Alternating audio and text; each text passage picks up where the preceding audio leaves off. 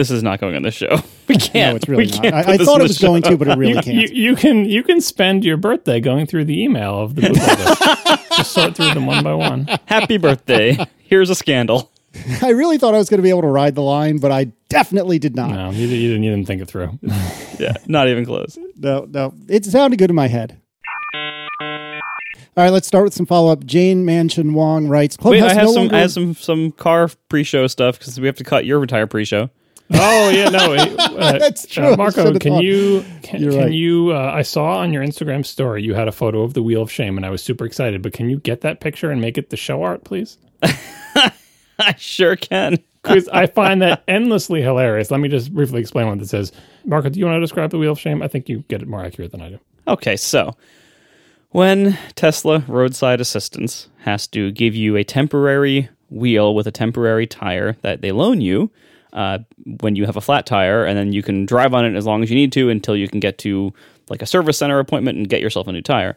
Uh, when they give you this loaner wheel, apparently they had a problem that you know many cars have roadside assistance that will, will or many you know insurance things like AAA like they'll offer you roadside assistance where they will they will bring you a loaner wheel but it's not something you really want to drive on for very long. Usually, it's like you know some like really basic you know steel rim with you know just some cheap you know low low needs tire on it that maybe just barely fits your car. Well, uh, Tesla doesn't do that because they're Tesla, and for various pragmatic reasons, like the fact that most wheels won't fit over their giant brake calipers. Um, so there's only only a few sizes of rim that will even fit and, and tire, and so they send you an entire tire mounted on a on a real Tesla rim. And apparently, uh, people who would get this installed on their car by roadside service would often just never return it because it's a Tesla rim. It looks like their other ones. And why bring it back to the service center ever and have to buy a new tire when you could just keep the loaner tire? people just weren't returning them. So, to solve this problem, uh, Tesla roadside assistance apparently started um, spray painting the loaner rims that they would use with ugly red spray paint sloppily applied so they can tell those are those are owned by Tesla and not by the owner of this vehicle. And it apparently deters people from stealing them for too long. Um, so I got one when I got a flat tire about a year and a half ago. That's my first time I'd ever seen one. Uh, first time I ever, ever ever had a flat tire incidentally. Uh, and then recently I also got another flat tire. Uh, well, a flat tire was gotten for me by someone hitting it when it was parked. and uh, so, anyway, um, I brought it to the service center. And here's the fun part. So, I have my winter tires on still. The service center that was loaning me the tire until I can get uh, back to my, my main place where I have the summer wheels and therefore don't need to replace this tire quite yet. Uh, they didn't have any winter tire loaner rims. They did, however, have two summer tire ones. So they actually gave me two of these bo- of, for both wheels on the front axle so they will match and not be lopsided because the winter and summers are like one inch different or something. So they had to match. They are not lopsided. They are two loaner rims, both of them spray painted so it looks like my car's been vandalized. The best part is that one of them is silver and one of them is black. So Oh my god. two different loaner rims, both of which look totally hideous on my car. But I was thinking about this when I saw your picture, though, and I have, I have, I mean, it's not really a question because I have explanations for the answers, but it does really make me. I mean, many things make me reconsider how Tesla runs its business, and this is one of them, right? So, first of all, the problem of people keeping the wheel because it's like it's a legit wheel. It's just like the wheel that comes with your car, and then it's whatever tire is on it, right? I understand why Tesla doesn't want that to happen because, like you said, it's an older wheel and it doesn't match your other or other older tire. It doesn't match your other tire. Uh, it's probably a safety concern. Maybe it's a liability thing. Like I totally understand that, but it seems that Tesla roadside assistance can arrive or, or in, in some reasonable amount of time and give you a genuine Tesla wheel with a tire on it. Why don't they just give you a new tire and a new rim at that time? And then you can keep it because the problem would be solved. Why did they have to take it back to Santa's workshop like the Grinch and do something with the tire and the wheel and then bring it back later? Now, I know the answer is probably, well, they don't know what tires I have on it. I've got my winter tires and they don't have a new tire available. They just have this old one. But it does seem weird to me that they're trying to keep you from using and keeping essentially the solution to your problem, albeit a, you know, a used one or whatever. Like I, kind of get it, but it does seem a little bit weird to me.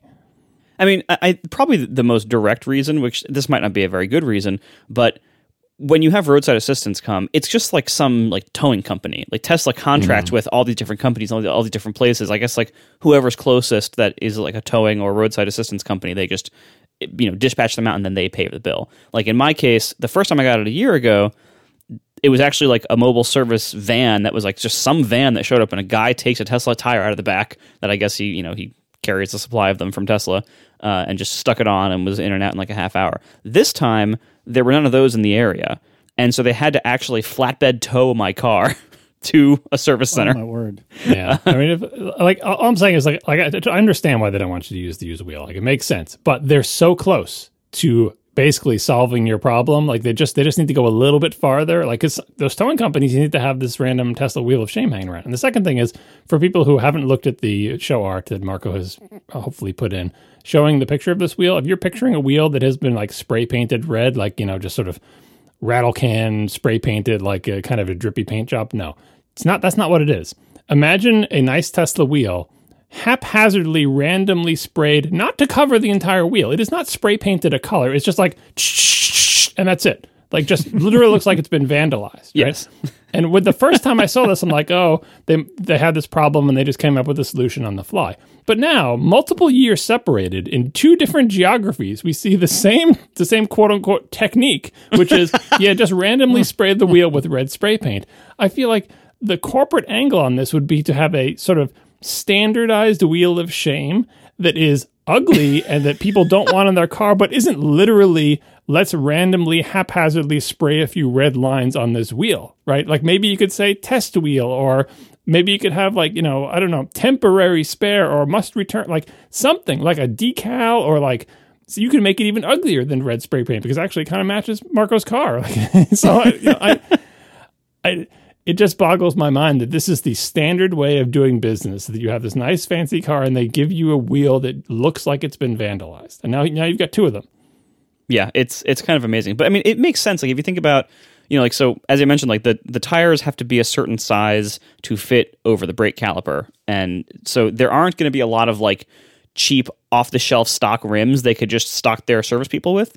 At the same time they do probably have a supply of like reject rims from manufacturing that you know they, they made them to sell them and for whatever reason some of them you know they're they're messed up or they're scratched or whatever. So they probably do have like some extras that otherwise would just have to be disposed of or somehow otherwise like you know get you know Yeah, written yeah, off I'm not saying use a different rim. I'm saying do a, a nicer, ugly paint job on the genuine Tesla rims, right? Like you could you could make it look like uh like like the crash test dummy thing with like the the orange and white like uh you know checkerboard pattern or whatever. Like you could make it look very unsettling and something that someone wouldn't want in their car, but in a nice way, in a way that looks like it wasn't an accident or like it was done on the fly by the guy who drove the tow truck over.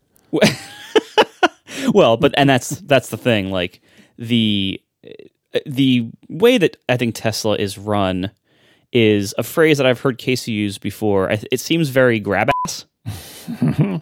Like it seems like mm-hmm. everything's just kind of done like haphazardly kind of like oh crap we gotta do this. Oh hurry up somebody you should grab this thing you know? Like someone was rewarded for coming up with the brilliant idea of like, I got it. I'm just going to go to the hardware store and get some red spray paint, and that somehow becomes corporate policy. Yeah it's And then, yeah no, and then no one in the company has the taste to say, okay, that was good for you doing on the fly, but let's come up with a formalized version of that that is not quite as embarrassing, but fulfills the same purpose. Like you know, a very fancy decal that looks like a you know a test pattern or some other thing that makes it clear that this is a temporary rim. it does seem yeah it does seem like it was just like they some service center did this because they needed they needed to solve this problem they didn't have time to work out an official policy with corporate or whatever some other service center like heard about it or saw it and they did it too and maybe it's just the ones around new york do this i don't know Yeah, I know. Maybe you have to tr- get a flat out of state. We really need to know, like, th- is the red sp- haphazard red spray paint a national policy, international policy? Please, someone get a flat tire in another country and tell us on their Tesla and tell us if you get the wheel of shame and what it looks like. wheel of shames from across the world. yeah californians drive over your non-existent potholes Tell tell us what sound ducks make in France. Oh man, this this show has already been well off the rails, we're barely getting The wheel of shame is ridiculous and hilarious. I do have a bit more car follow up. Um, Okay. As I was driving around doing all these errands with my with my vandalized car rims, um, I, I uh, also I had some chance to sit in the car and wait for a while as I was like waiting for the tow truck to come and everything. So I uh, installed my new ProClip USA, previous sponsor, uh, my new ProClip USA MagSafe mount, and I I have experience using MagSafe in the car with my uh, iPhone 12 mini, and overall there are a couple of snags, uh, but overall it is fantastic. Now, snag number one the MagSafe brick has to, or the MagSafe puck is USB C, not USB A. So I had to like change the whole thing. I had to change the the, um, the extension cable that runs like kind of under the console in a semi clean fashion, all the way to the um, 12 volt plug thing, and I had to change the 12 volt plug thing to a adapter that has a USB C output port of 15 watts. Fortunately, the um, the Pro, the ProClip USA MagSafe mount comes with that. You, so you supply the Apple cable. The MagSafe mount is just kind of like this regular ProClip compatible mount that you then like kind of wedge the cable into and then screw it in with a tension screw to hold it in place. Um, so total cost of this setup is quite high because ProClip USA stuff is already on the higher end of pricing compared to most like cheap garbage car mounts people usually buy. Although again, it is totally worth it. Again, they were a former sponsor. I don't know if they might still sponsor in the future, but they're awesome. and so anyway, total total cost of this thing once you factor in the Apple MagSafe puck is probably over a hundred dollars. Uh, but it's it's a pretty great overall outcome once you have it. Um, the other limiting factor, can you guess what might be a problem with a MagSafe mount in a car? This was something I did not foresee. I mean, I would assume that jostling it would be the problem, but since you don't, you, you said you didn't foresee it, then I'm not sure now. Do you have other magnetic things in the car sticking to the MagSafe clip? Do you have, do you have metal filings flying around the cabin? oh yeah, surprise me. Yeah, yeah, all the time.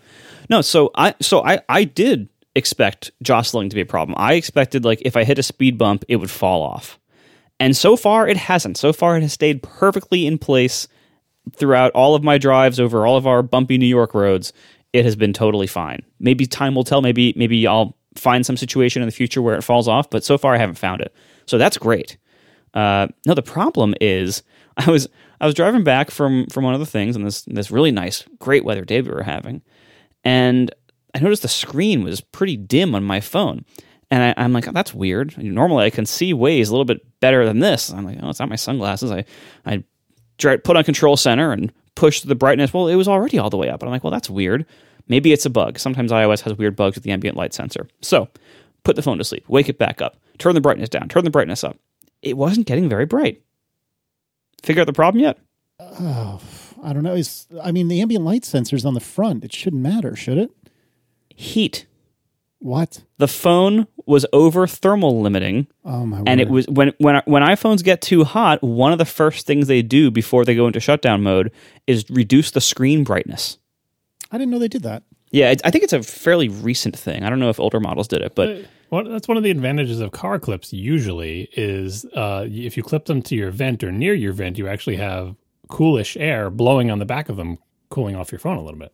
Right, and I do clip it on the vent. However, it was a really nice day, and I had all the AC off, and I just had all the windows open, and so it was getting a lot of sun, but not any cooling, and I didn't have a great charge level from earlier that day when I was sitting in like a waiting room for a long time. And so at that point in the day, the MagSafe charger was actually charging it pretty substantially. So it was it was receiving a good deal of charge and it was in the sun and it was not getting the AC blown on it. So even though it was only like, you know, 65 degrees, that was enough heat that the phone was actually fairly warm to the touch and that was enough to reduce the maximum screen brightness. You just got to get a lightning cable and connect it to the lightning port, and then just use the magnet part not to charge, but to just hold the phone. Because I guess, I mean, I guess that eliminates some of the convenience. Now it's attached with a wire, right? But that should prevent because I'm assuming the heat is because it's uh, you know it's the inductive heating or uh, inductive yeah. charging and not. Uh, with the lightning cable, do you think have you ever had any overheating problems with your phone in your car plugged into a lightning cable to charge? Never. But I also haven't had the iPhone 12 mini in very hot weather before because it came out in the, in the fall. So, I mean, although this wasn't very hot weather either, but anyway, so that is that actually, John, that isn't a bad idea to, to also have a lightning cable that it can plug into instead.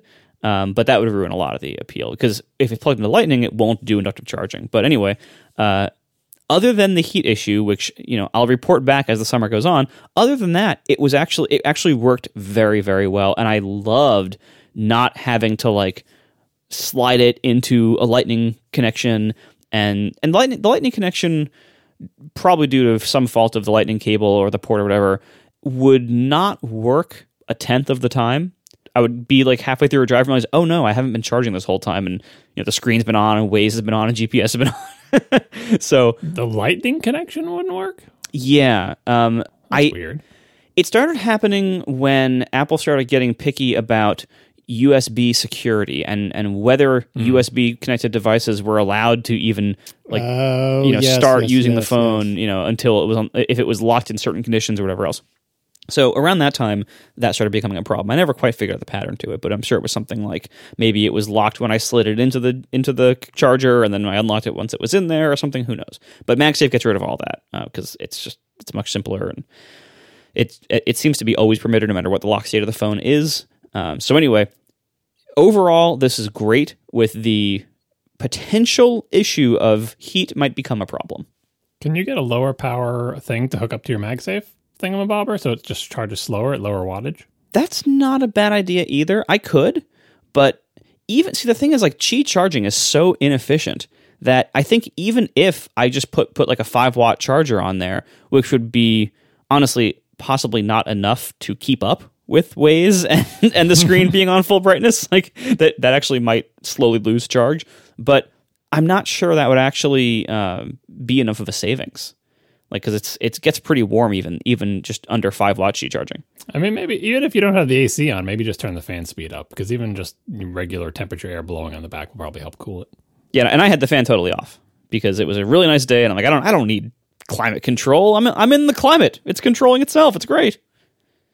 I actually have a teaser for next week. Um, I received an early birthday present from my parents which is one of the uh, CarPlay wireless adapters. And I have only used it for literally five minutes stationary in my garage. And in those five minutes, it worked pretty well. Uh, but similar to what you're saying, imagine how, well, first of all, Mar- Marco, can you imagine having CarPlay in your car? that sounds amazing. Wouldn't that be neat? Wouldn't that be neat? I would love that. Imagine that. I, I, mean, my car, which probably costs less than half of yours, has CarPlay, and it's pretty awesome. Um, but remember, guys, Tesla's perfect. Uh, anyway, so my car is wired CarPlay, as most cars do, and they sell these little boxes. I definitely definitely tweeted about it a while ago, and I thought we talked about it on the show. They have these boxes that are basically like bridges, and so you plug the box into the USB port, and then it connects to the phone via I think Bluetooth. I'm not confident I'm correct about that. Uh, and it basically gives you wireless CarPlay. And so, in my two minutes of testing, it seemed to work pretty well. But I plan to be in the car several times over the next several days. And so, I hope to have some more feedback about this uh, next week. So, we'll talk about it then. Oh, I did forget to mention too. I um, when I was in the waiting room at the dealer thing, I saw the Model Y for the first time. I didn't drive it because it was just like in the showroom, but uh, it I think is going to be a really big hit. If it isn't already, it probably is. But uh, it it seems like exactly like you know how like you look around the car market today in America at least. Uh, the rest of the world has generally better taste, but in America, you look around the car market and it's pretty much dominated by a whole bunch of cars that are exactly the same car.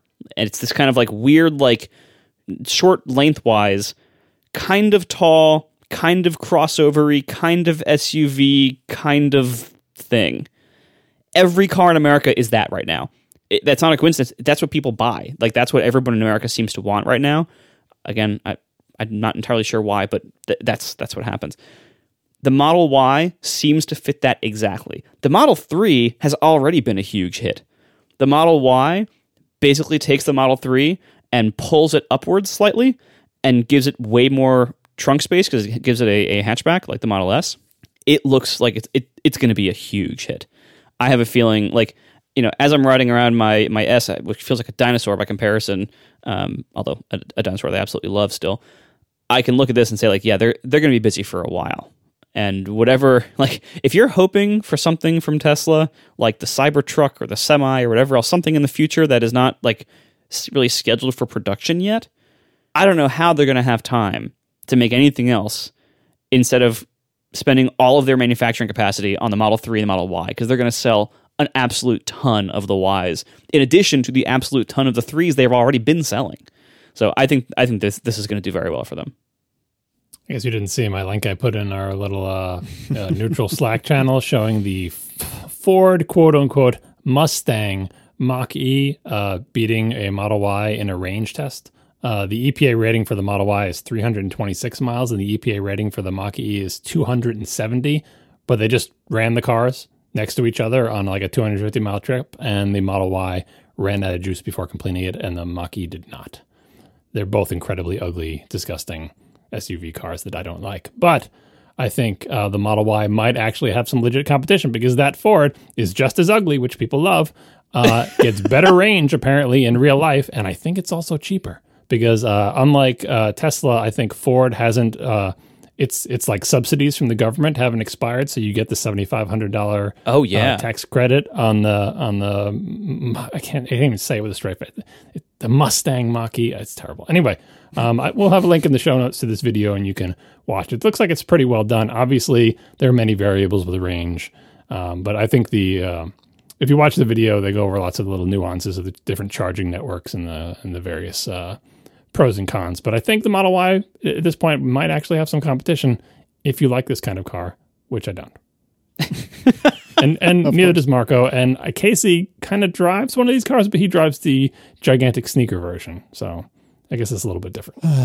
Did you hear that? Did you hear that my eyes rolling right out of my head? Because that's what just happened. I can't continue the show. I can't see anything. I don't, I don't like. I mean, Marco's right. This is this is what everybody buys. This is basically the default car, which it makes lots and lots of people happy, but not me. And so, like, I have to look harder and harder to find a car that is even the remotely like the right, you know, type of car. You know, like in terms of number of doors, shape, everything. Because just everyone wants little crossover SUV things, and I don't like them at all. I don't. I think I, I also I'm I'm pretty sure like I, I kind of decided as I was driving around my car a lot this last week or two for reasons I kind of decided I think I'm going to buy it out at the end of the lease because looking at what Tesla's doing you're afraid of the steering wheel you know well and and you, you can get around one I bet it'll be fine well, but and and you know, but they they messed up the gear shifter. They kind of messed up the center console in a way I don't love. Like they, it just seems it seems like the the Model S that I have is the last car Tesla designed to be driven by the driver. Everything they've designed since then, including from the 3 forward, including the current S, the current X and the the 3 and the Y, everything all of those cars seem to have been designed primarily to drive themselves. But the thing is they don't primarily drive themselves yet and they might never do that. Or like you know, I know full self driving is in beta and the beta is amazing and all this stuff. Yeah, I know. I've seen the videos too. I, I know. But in actual day to day use of actually owning these cars, they're still mostly driven by you. And the Model S that I have seems to be the last car Tesla made that was designed to actually accommodate that and be designed for that primarily. And I just like that better. It's a car that is a really, it's my favorite car I've ever had. It's so incredibly nice to drive. And at no point do I feel like I am like fighting against the design of the car. Whereas the new ones, I don't like the center screen only on the 3 and the Y, and I don't like the the the stock removals on the new S and X, and I don't like that they removed the sunroof also on the new S and X, which I used this entire time. It just it seems like they're going in a direction that I think they'll course correct at some point, but that hasn't happened yet. And, and so I'm very happy to keep the one I have, I think. And now you got it all dented and scratched up and everything. I know. I got. I got. I still don't have an estimate on the on the body work. We're gonna see how that goes. Yeah, I mean, well, I, I don't know how financially whether it makes more sense for you to buy this car out and fix it yourself, but either way, you have a. You, it's really yours now because now you've damaged it, or someone has damaged it for you, as you said. Yes. We are sponsored this week by Mack Weldon. I love Mack Weldon clothes. There's always so much I want to tell you in, in these reads, and I run out of time because I love their stuff so much and it's so good. So, After taking a brief hiatus from outdoor activities and workout routines, it's time to get back to the grind with Mack Weldon's new spring essentials. They have these new stealth boxer briefs that use body mapping technology and fabric mesh zones for enhanced breathability and support. Perfect for everyday wear or to be layered underneath workout gear. And for sweatpants you can wear outside, check out their new Ace line. I love the Ace sweatpants, and I even use the Ace shorts for my workouts. I prefer kind of like a softer, plusher style. They have it all for you socks, shirts, hoodies, underwear, polos, active shorts. Mack Weldon promises comfort and a consistent fit among all of this. And all of these clothes are, they just, they look great, they feel great, and they're very versatile from working out, going out, going to work, whatever it is. Mack Weldon is for everyday life and they're all made with incredibly high quality. I'm still the shirt I'm wearing right now. I think is like four years old or something, and it still looks brand new. It's one of their um, silver T-shirts, and I love the silver line, especially as the weather gets warmer. The silver line uses actual, real silver fibers as part of the fabric blend. You don't see it; it doesn't doesn't look shiny or anything, but like it just looks like a shirt. But the the magic of that is it's antimicrobial, which means basically you can't stink in it. And as summer comes up, I wear almost exclusively those shirts. They are the best. They also have this loyalty program Level one gets you free shipping for life, and it's totally free to get this. Once you reach level two, you spend $200 and then you get 20% off every order for the next year. It's great. All this stuff is backed by a guarantee. If you don't like your first pair of underwear, you can keep it and they'll still refund you, no questions asked. You got to check out Mack Weldon. For 20% off your first order, visit mackweldon.com slash ATP podcast and enter promo code ATP podcast. That's mackweldon.com slash ATP podcast, promo code ATP podcast for 20% off. Thank you very much to Mack Weldon for sponsoring our show. All right, shall we start with follow up? oh my word! All right, Jane Man- Mansion Wong writes: Clubhouse no longer requires contacts access for sending invites. In the latest update, you can now directly enter the phone number or use the iOS contact picker, which does not require contacts access in order to send an invite. I have not yet tried this, but I've heard several people reporting this. Uh, so that's good news. I, I, dig that you can do this by hand. I'm still a little iffy on the fact that it's using phone numbers, but here we are. Uh, but at least you can do it in, in a less gross way. It's interesting because like uh, apps like Clubhouse, uh, especially Clubhouse specifically appealing to like the sort of, uh, you know, Silicon Valley VC startup, whatever, like the, the, the subset of people who are using the app are exactly the type of people who might be disproportionately annoyed by giving access to their contacts. I think in general, in the, in the mass population, it that would probably go without most people, you know, worrying. If it was if this was the hot app and everyone was on it, like they would just you know say yeah yeah okay and tap their way through it. But because it's a bunch of nerds who are probably like me, simply refusing to give access to their contacts, they weren't getting as much you know social engagement as they would have expected because I never invited anybody because I couldn't without giving access to my contacts. And so it makes some kind of sense that they would actually notice this and say, what are we trying to do here? Like, we're trying to get access to their contacts to try to bootstrap our network. But if they're refusing to do it because it seems too, you know, too onerous and over the top, these sensitive nerds who care about giving access to their contacts, it's not working. So why don't we just do what we should have done in the first place, which is let people invite who they want to invite. Let them use the iOS contact picker, which lets them pick a contact from their list without us seeing what they are, and we only get the one phone number that we're being sent the invite to. So, uh, good job, Clubhouse, doing a fairly fast reaction to a poor design choice. Uh, you can follow the link in the show notes to the tweet that shows uh, Jane's tweet that shows the screenshots of what the interface looks like. I think it even looks better than the old interface, and no more scary dialogue saying "give access to your contacts" or "go away." Moving right along, Apple ARM and TSMC. Uh, I think that John, you probably have some thoughts about this, but uh, somebody, I think it was Marc Kagan, pointed to a good but very long write up, uh, unfortunately on Medium, but uh, nevertheless, uh, write up on why, or some theories as to why the M1 is so darn fast. And it gets into a lot of technical details. However, uh, it does a pretty good job of, of giving an appropriate amount of explanation as to uh, what what uh, Erik Engheim is the author uh, was talking about without spending three hours on tangents explaining. You know, here's the fundamental knowledge you need to understand every nuance of what I just said. So uh, I breezed through this, and it was a pretty good article. Uh, so we're going to put that in the show notes. But John, I think you have other thoughts as well. Slight disagree on that article, which I'll get to in a second. Um, this was about last. It was an Ask ATP last episode about like uh, who is the sprinkles? Is is is it ARM with Apple sprinkles? Is it Apple with ARM sprinkles? I don't remember what the sprinkles were good or not. Uh, the idea was trying to apportion uh, credit for Apple's amazing uh, chips in their phones and now in their Macs. Who gets the, most of the credit for that? Uh, and uh, our conclusion, I think, collectively was Apple gets most of the credit. Uh, Apple is the most important part of that formula. And a couple people pointed out that one other ingredient that we should talk about that, that we didn't mention last time is fabbing, right? Um, TSMC is doing the fabbing for Apple. Uh, Intel used to be the king of fabs. They are not anymore. they haven't been for a long time. It's been a sad decline for them.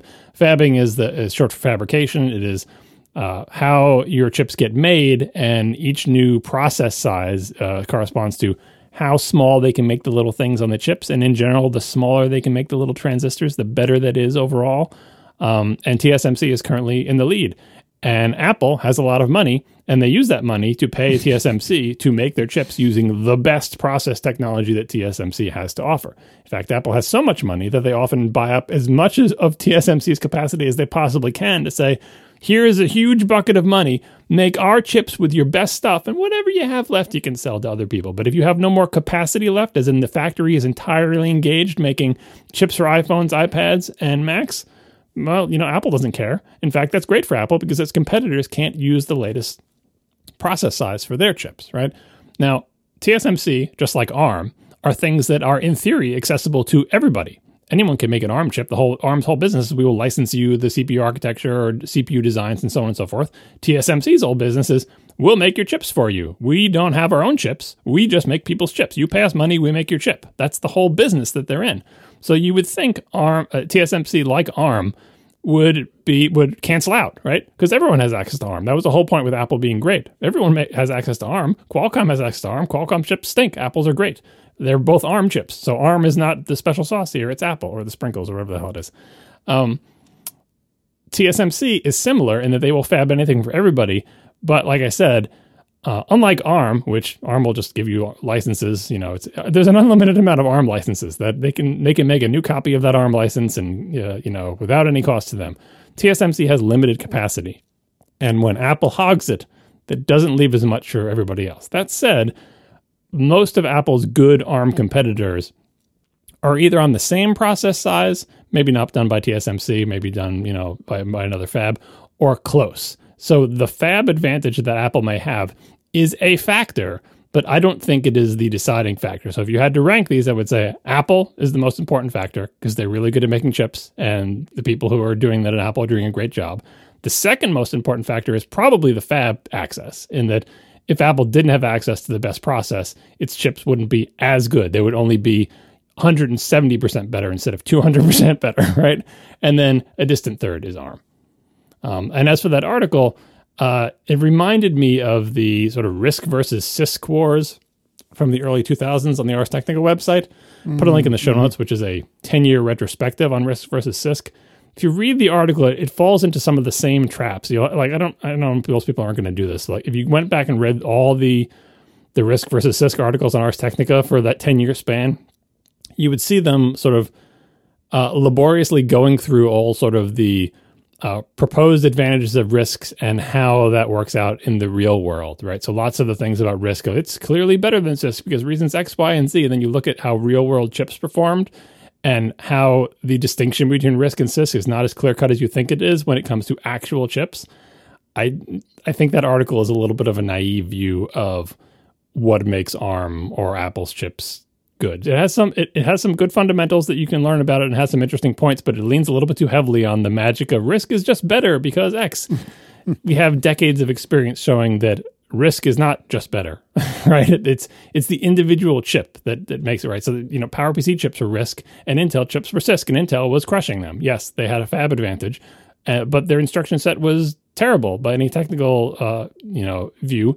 But that was mitigated, and as the number of transistors in chips go up, the mitigation that you have to do for ugly x86 instruction set becomes a smaller and smaller percentage of the overall chip. It becomes a smaller and smaller percentage of your power budget and it, therefore a smaller and smaller factor in your designs. And so all the supposed advantages that you have in RISC versus CISC can be overwhelmed by other advantages like a fab size advantage or better, or just having smarter designers. So I would take what you read in that article with a grain of salt. But if you've never read anything like that before, it's good to get a, sort of a lay of the land. Just don't buy into the RISC hype too much.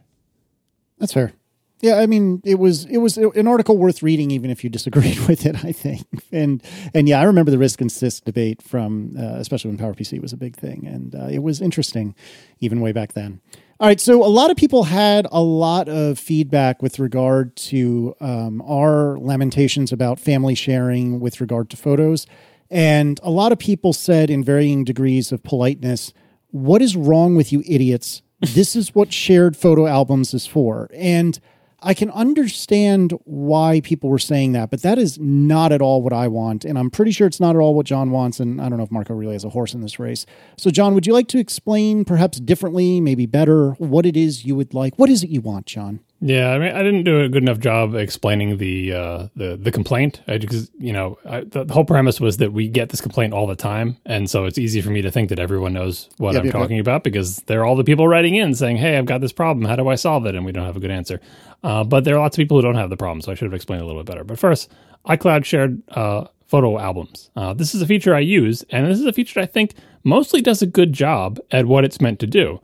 Um, I if you make a shared album in iCloud Photos or whatever, you can put photos into it. And in fact, you can make it so that other people can also put photos into it. And it's a great way to share photos with other people. Um, you, I mean, usually you're sharing it with people who are sort of outside your family or outside your immediate family, but it, it doesn't doesn't matter. There's no family relationship, you know, implied or required. It's independent of of Apple's family support. In fact, it predates it. Um, and so, in the general thing of like, hey, we went on a family vacation, grandma wants to see pictures of the kids at Disney World, right? Uh, assuming grandma has an iPhone or a web browser, because there's a web interface too, but the web interface is kind of cruddy. Um, but anyway, especially if grandma has an iPad or an iPhone, it's really easy and convenient to just make a shared album of like our Disney trip, and then everyone who went on the Disney trip puts their the five or six photos they thought were good from the Disney trip into the shared album, and then on grandma's phone, a little notification comes up and says, Oh, new pictures have been added to your first little thing that will come up and says you're invited to a shared album. And you click, click accept. And then anytime photos are added, a little notification comes and you just tap on it and you see the pictures. It's great. This is what I use shared albums for. For exactly for similar things. When we go on vacations or see pictures of the kids or whatever, we have a shared album that all the grandparents and interested aunts and uncles and everybody and cousins are all in, and you throw photos into it and they can see them. I know it's confusing because that's an example of sharing photos, right? And they're called shared photo albums. So, like, what's the problem? You're sharing, right? What I was talking about, and what the problem everybody has with their, you know, uh, Apple's photos not understanding families, is sharing in the sense of shared photo libraries within the family, within the immediate family, usually mom and dad or whoever the parents are, right? Or maybe maybe the kids as well, but just like within the immediate family. And what they're not doing is sharing photos with each other to say, "Oh, here, you, you know, here's pictures of our Disney vacation, check these out," right? What they're trying to do instead is have all of their inputs go into a shared photo library. Now, what's the difference between a library and an album? Right. This is a distinction that I think I'm, you know, I think Casey doesn't yet fully grok, which is why he has his system that he has. a a photo library in Apple's sense in, in their in their implementation is a place where your pictures go. You take pictures and you put them in there. Either they go in there from your phone or whatever, or you take pictures with your big camera and you import them, right? And what you've got in there is the original picture plus any edits you have made to it. You've cropped it, you resized it, you rotated, you made adjustments to it, right? Plus all of the face recognition data plus any tags that you have added to, which is a feature maybe nobody uses, but they exist. You can tag it whatever. Plus, of course, all the EXIF data and the geotagging and the lens and the camera and the date and all that other information. And then whatever album you file it in, if you file it into a little folder or whatever, right? All of that is what makes a photo library. When you share that into a shared album, most of that is left behind, right? Uh, I'll get into the limits of shared photo albums and Apple's implementation, but in general, you're just trying to share the picture but you're not sharing your photo library. They don't have access to your edits. They can't tweak your exposure adjustment. They can't change the crop. They can't see the face recognition. They can't adjust the tags. They can't refile it into a different thing because you're not sharing your photo library. You're just sharing the picture with them. Hey, check out this picture from our vacation. Sharing the library lets the entire family cooperate to manage the presumably hundreds or thousands of photos that make up a photo library. doing the edits, picking the favorites, cropping them, making sure the faces get recognized, uh, uh, assembling them to, you know, making a smart folder or whatever to make a bunch of pictures that you're eventually going to upload to Shutterfly to make the the yearly album. Like photo library stuff.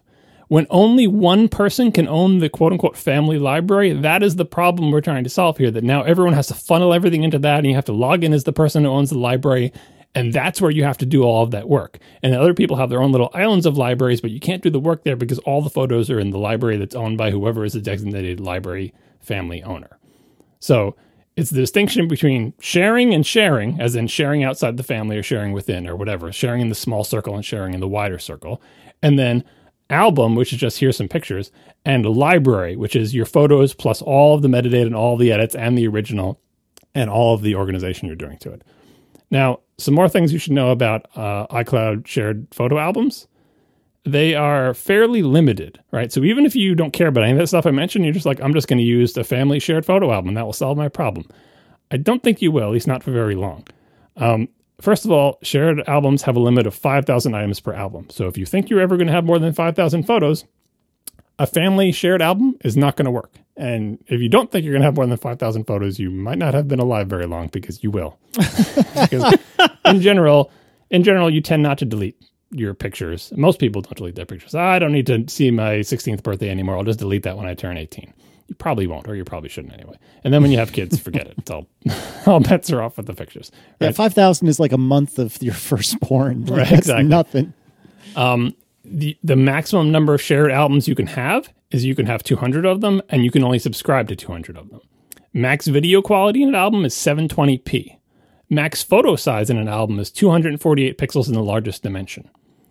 So you are getting lesser quality, recompressed, limited number of pictures. And of course, you lose all of the edits plus the originals and everything. You lose all of the metadata that you may have it like tags and, and keywords and faces and whether it's your favorite. You lose all of that, right? So it is a lossy, limited, and, and, and again, this is probably appropriate if you're just trying to share photos with your wider circle of people who are interested in them. They don't need the original, they don't need the full res maybe 720p video is a little bit rough. Maybe they would like to have a little higher res video than that. And, you know, obviously Apple can adjust these things, but you will eventually run into the 5,000 limit. To give an example, my brother has had a shared album. He was sharing pictures of his kids, but his problem was he just kept having kids. And he hit the 5,000 he hit the 5,000 photo limit. So instead of being like here's pictures of, you know, the boys, the boys shared photo album, now they had to be like every year there would be the boys, you know, 2015, the boys 2016, the boys 2017 because you'd fill up the album eventually if you just, you know. Anyway. So shared photo albums are a good feature for what they do, but they are not what I'm asking for, and they are not the solution to the problem of having an entire family collaborate to work on their shared photo library together rather than designating a single member of that family to own the shared photo library and then having everyone have to somehow funnel their photos from their devices and their cameras and their private libraries into the shared one. it's really really tough and i i understand especially after a bunch of people wrote in how hard this can be because i think i fell into the trap that a lot of seemingly apple people fall into which is oh well you know you have you and your wife and your you know 2.3 kids and that that's the way it works. And people quickly pointed out okay well great. Well what if you get a divorce? Or or what if you know something else dramatic in your family happens how, how do you know who controls what and, and where does this all go and and Write your names in all your books. exactly and Someday you're going to go 10 rounds.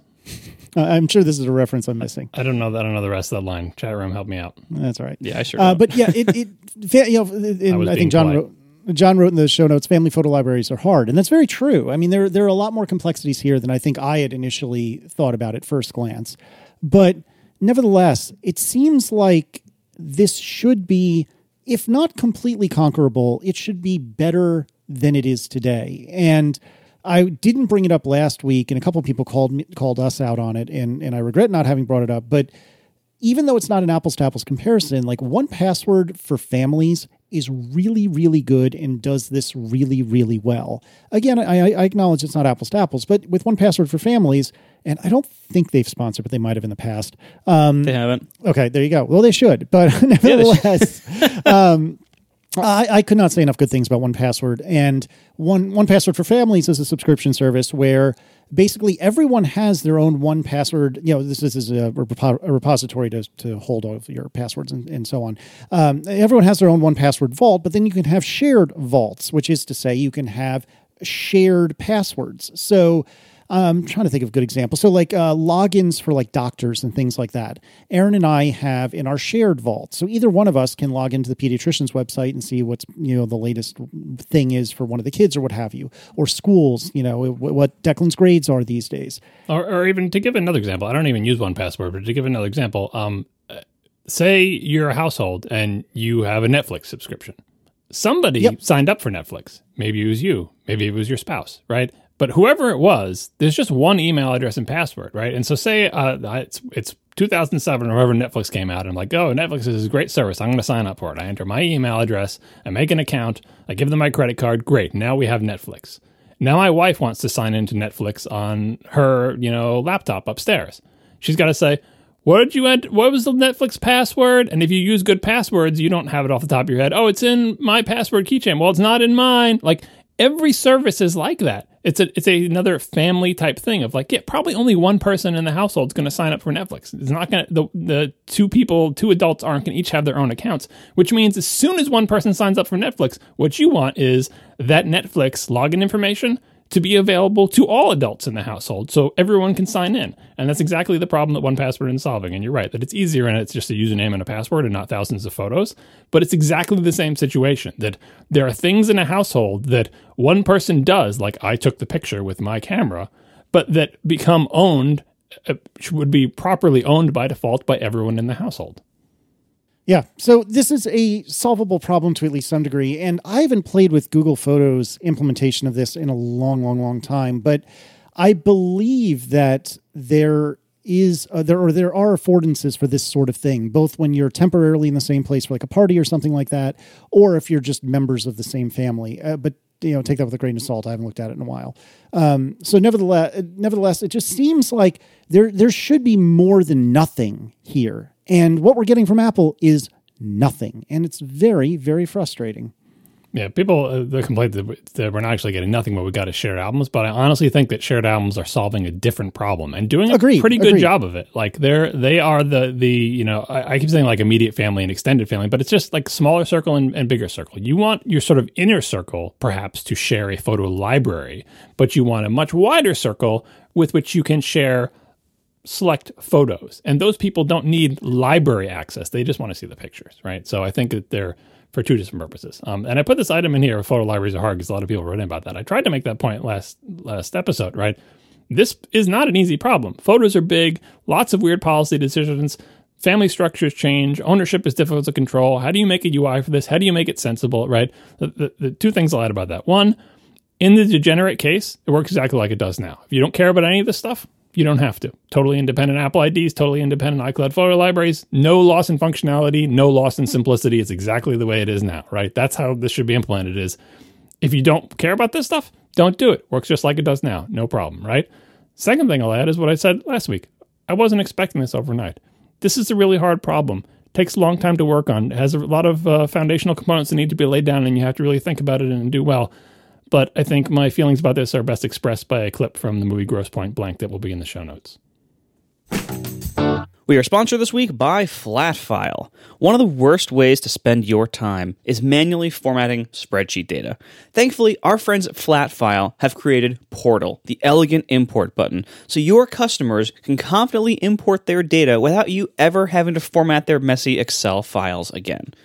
Flatfile Portal is a turnkey data importer for your product that automatically formats, validates, and transforms customer spreadsheets so the data is ready to use in your backend.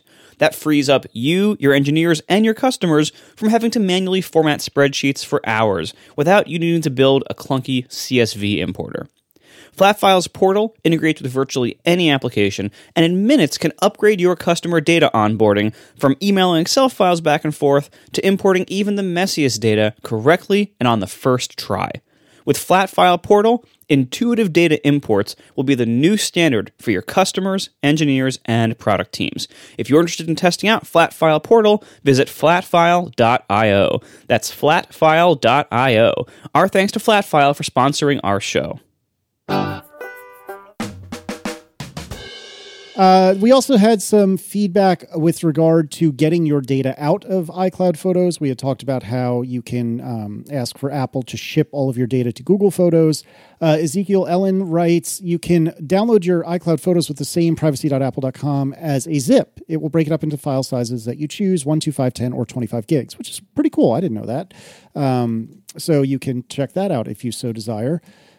Igor Makarov writes The photo transfer feature discussed in the last episode is part of the Data Transfer Project, which is at datatransferproject.dev, which is an open source protocol maintained by the member companies with multiple adapters. And there, we'll put some links in the show notes. The members are Apple, Facebook, Google, Microsoft, and Twitter.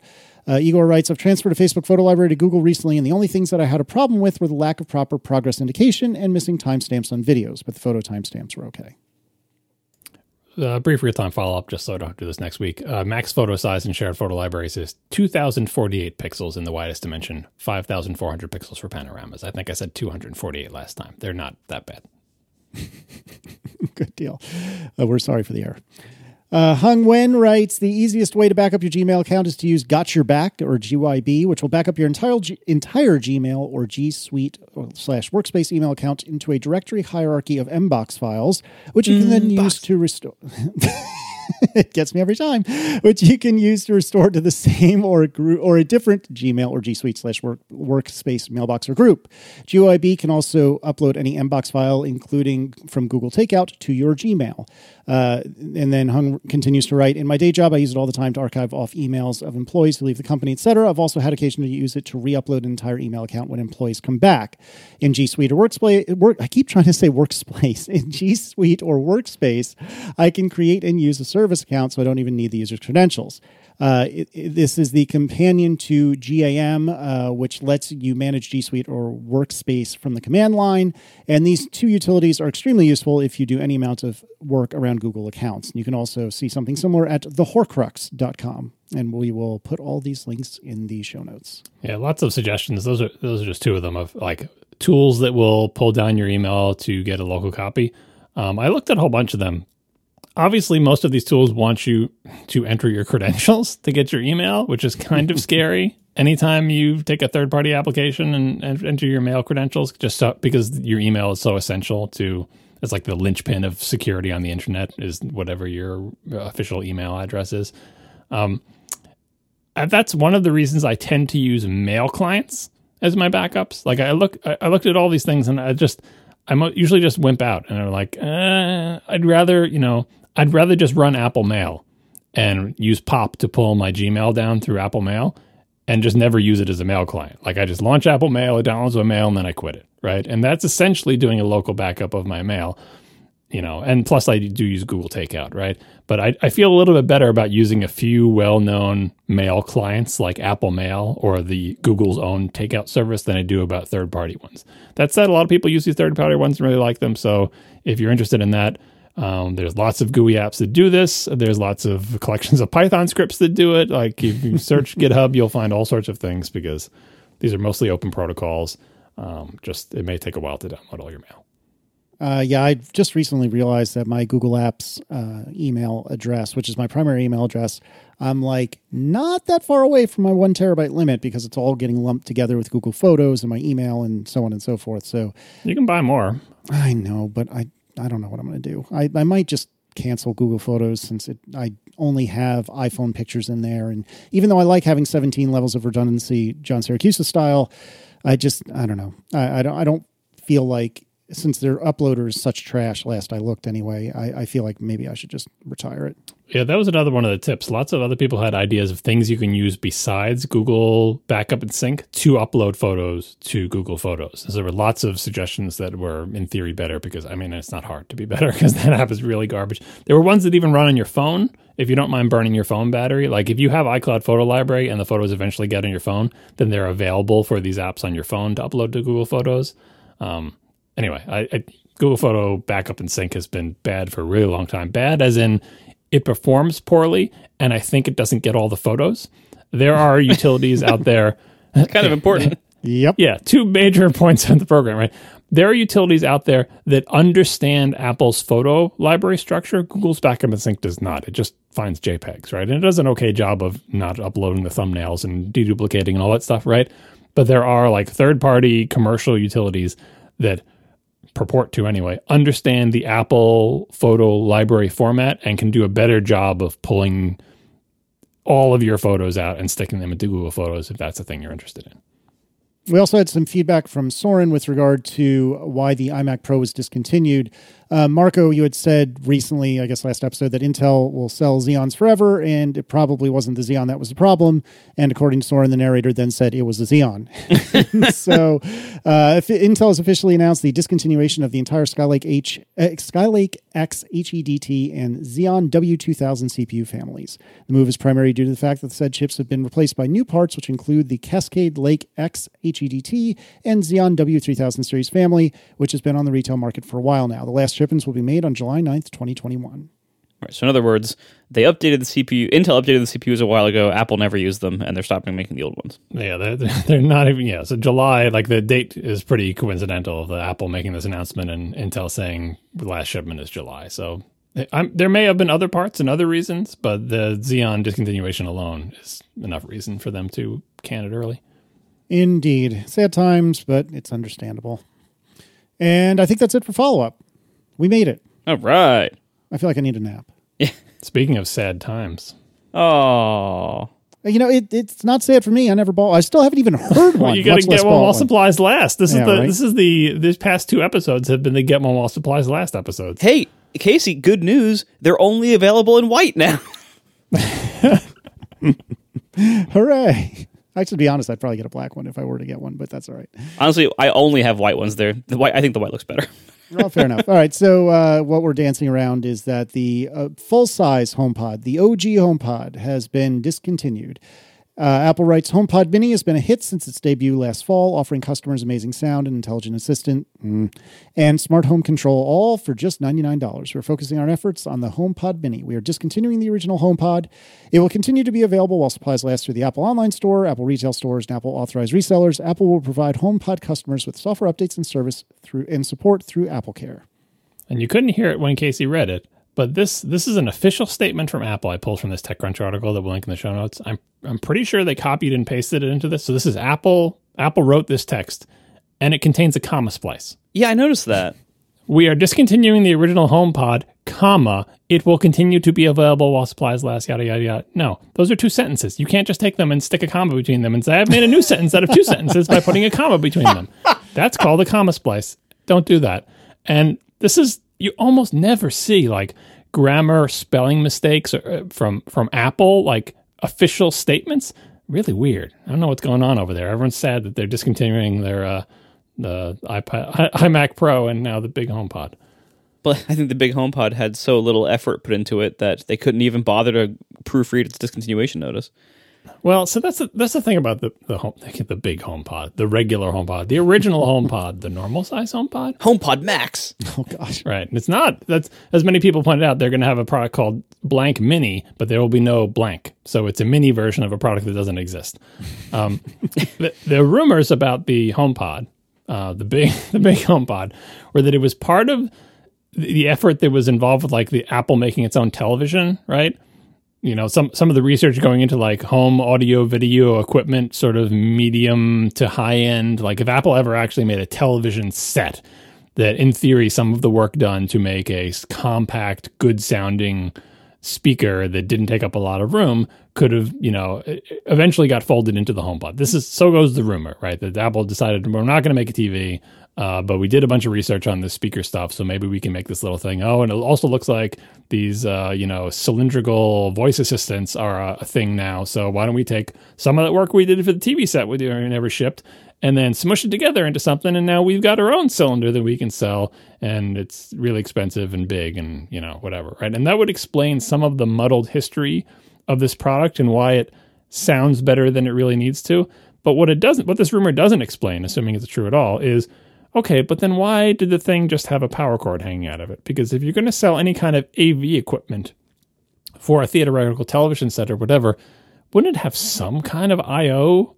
Uh, like in general, if you're trying to to sell people audio visual equipment of any kind, it's important that you either sell the whole setup, in which case you can kind of do whatever you want. If you want to say like, just buy all the stuff from us, and it will all work together. Sony used to do that. Like, did Marco? Didn't you have one of those sets that was like the Sony like surround sound TV entertainment center thing that came with like all the speakers and the subwoofer and the amplifier in one big box? Yeah, well, sort of. It's actually in the speakers, but yeah, it's close enough. Yeah, and and it's still that would hook up to a TV, but like that, and generally that approach is frowned upon. But it's a thing that some people find convenient, and it's a product that you can make. So you either sell the whole thing, or you sell components. In which case, they have to connect with standard things. Now you could argue Bluetooth is standard, but especially when they made the HomePod, and I would argue even now, if you're trying to do a home theater setup, you probably want to buy, unless you're talking about like the back surround speakers. If you're buying something that's connected to the television, you probably want it to be connected with wires if you can. It just the, the idea of AV equipment that only plugs in with a power cord and that's it is hanging a lot on software, eternal software support to make that thing work. As, as Jason Snell pointed out, he's got an iPod Hi-Fi, which young listeners won't won't even know what the heck that is. But picture a boombox with a place for an, an, an iPod to stick in the top, and it sticks there with a giant what is it, sixteen pin? I don't remember how many pins are on it. 10? Oh. 12?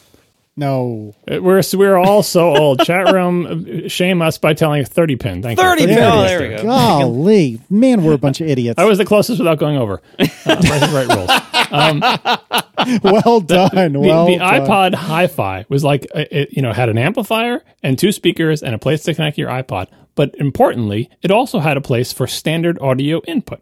So Jason Snell continues to use his iPod Hi-Fi because it just acts as a powered speaker, a set two, a set a pair of stereo powered speakers, and uh, the interfaces for analog audio to, to you know for to AV equipment doesn't change that often, and so uh, the iPod Hi-Fi may end up outliving his full-size HomePod because the full-size HomePod has no way to get audio into it except for these various wireless protocols combined with the software that runs on the HomePad. HomePod, and if any of that becomes unsupported or changes in some way, the HomePod you may be left with like a very heavy, three hundred and something dollar plastic and rubber paperweight with a with a power cord coming out of it. And a ring under it on the table. Yeah, it is. It is a very, it is an ill-advised piece of audio video equipment, and obviously, it was a very ill-advised voice assistant because that it's it's a its value as a voice assistant depends heavily on the voice assistant part, which is independent of the audio quality. And if you really care about audio quality, you probably want something that works together with a cohesive system. Like, I mean, Sonos is the obvious competitor. Sonos has a whole bunch of things that will integrate both with each other and also they will integrate with audio video equipment like if you buy a television set or even if you have a receiver like you can it can all sort of work together and the HomePod was just this little island with a power cord that was not a very good voice assistant, not its fault, that's Siri's fault, but it's part of the package.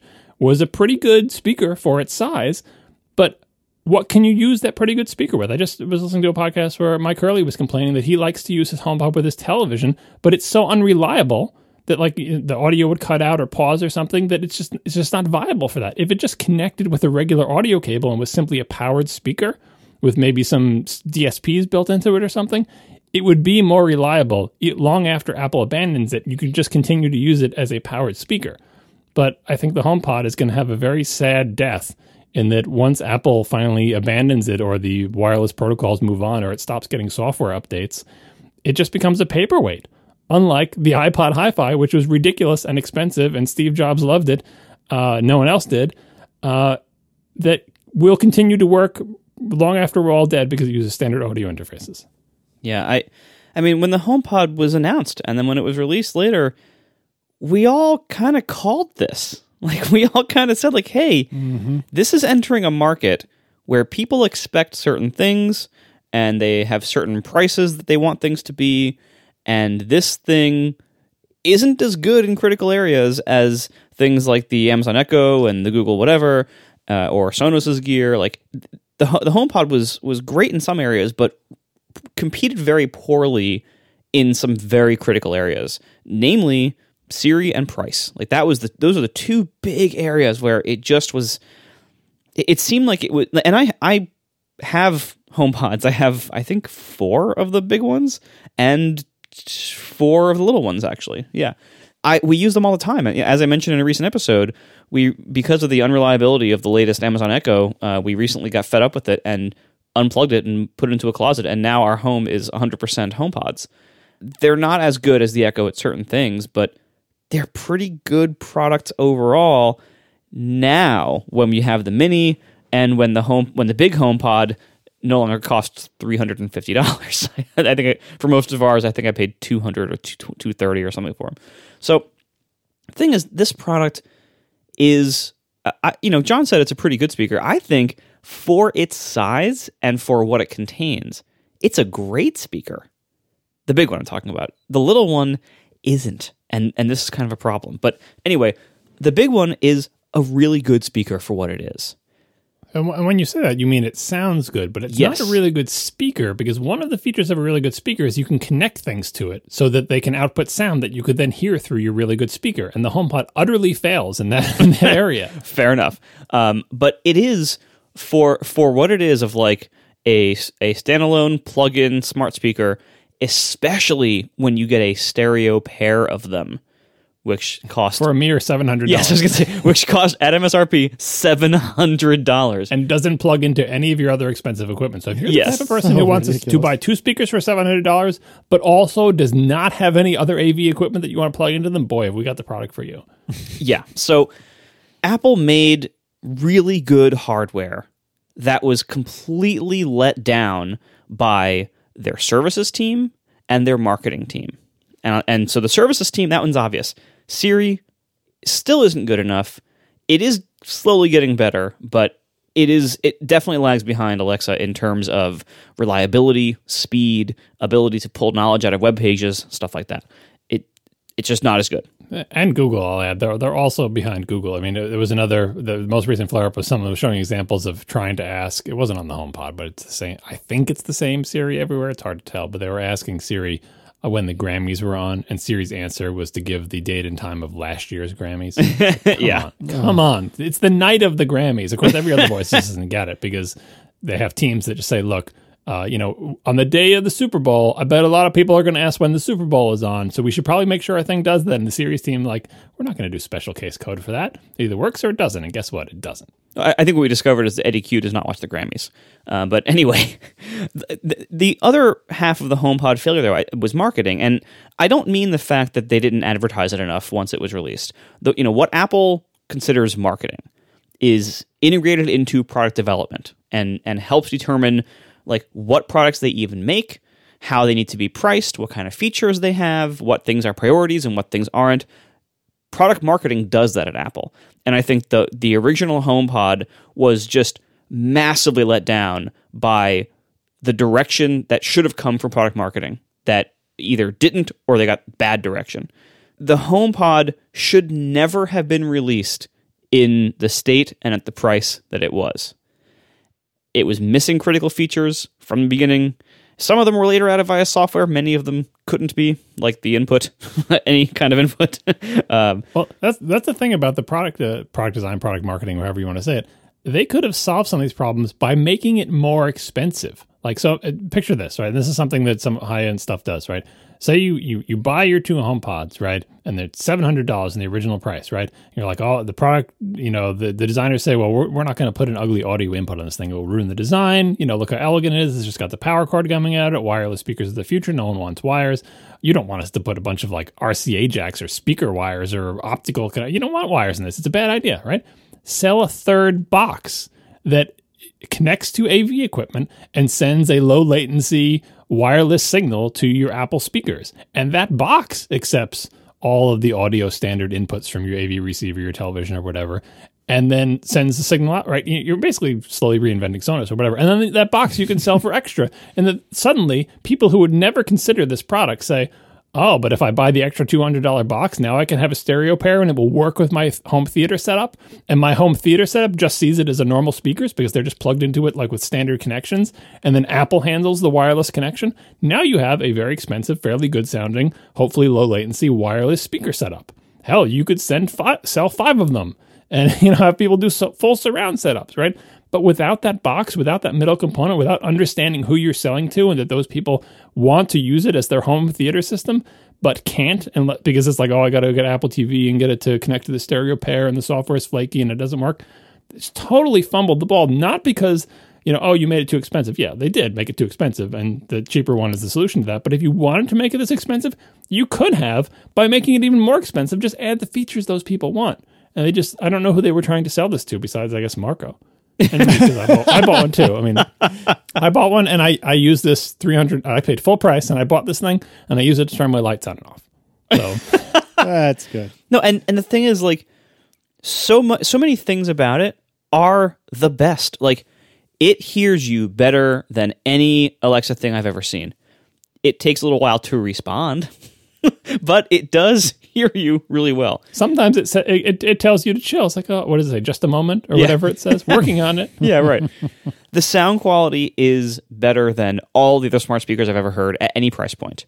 It is better than everything I've heard from Sonos. It's better than uh, certainly anything I've ever heard from Amazon, but that's not saying a lot.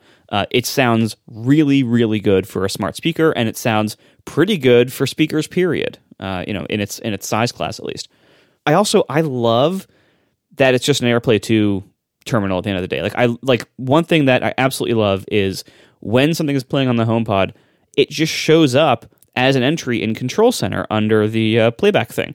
And so and you can open that session in the music app on your phone and you can control it there. You don't have to ask what's playing. You can just see it right there on, on Control Center. You can add whatever's playing to your Apple Music collection if you want to right from there. You can control the volume right there with your finger. You don't have to like tell it up volume volume 25, volume 30, volume 40. Like you don't have to go through all that. You can just do it on your phone without saying anything. Anybody in your house on your Wi-Fi network with an iPhone can do the same thing. They can control it. Like so, it's it's very like family uh, compatible in that way. Um, it automatically recognizes me and Tiff without us having to create profiles. It just recognizes us both separately and can play our separate collections of music. So if if Tiff asks for one of her playlists, it has it. If it asks for one of, if I ask for one of my playlists, it has it.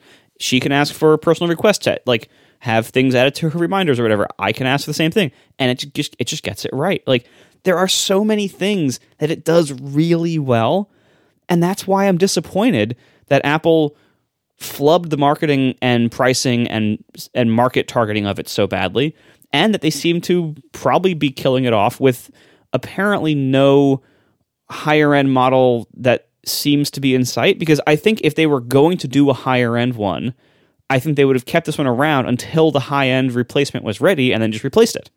But it sounds from their statement and from the discontinuation of the highest one, it sounds like they're just going to do the mini indefinitely and and not any other ones probably.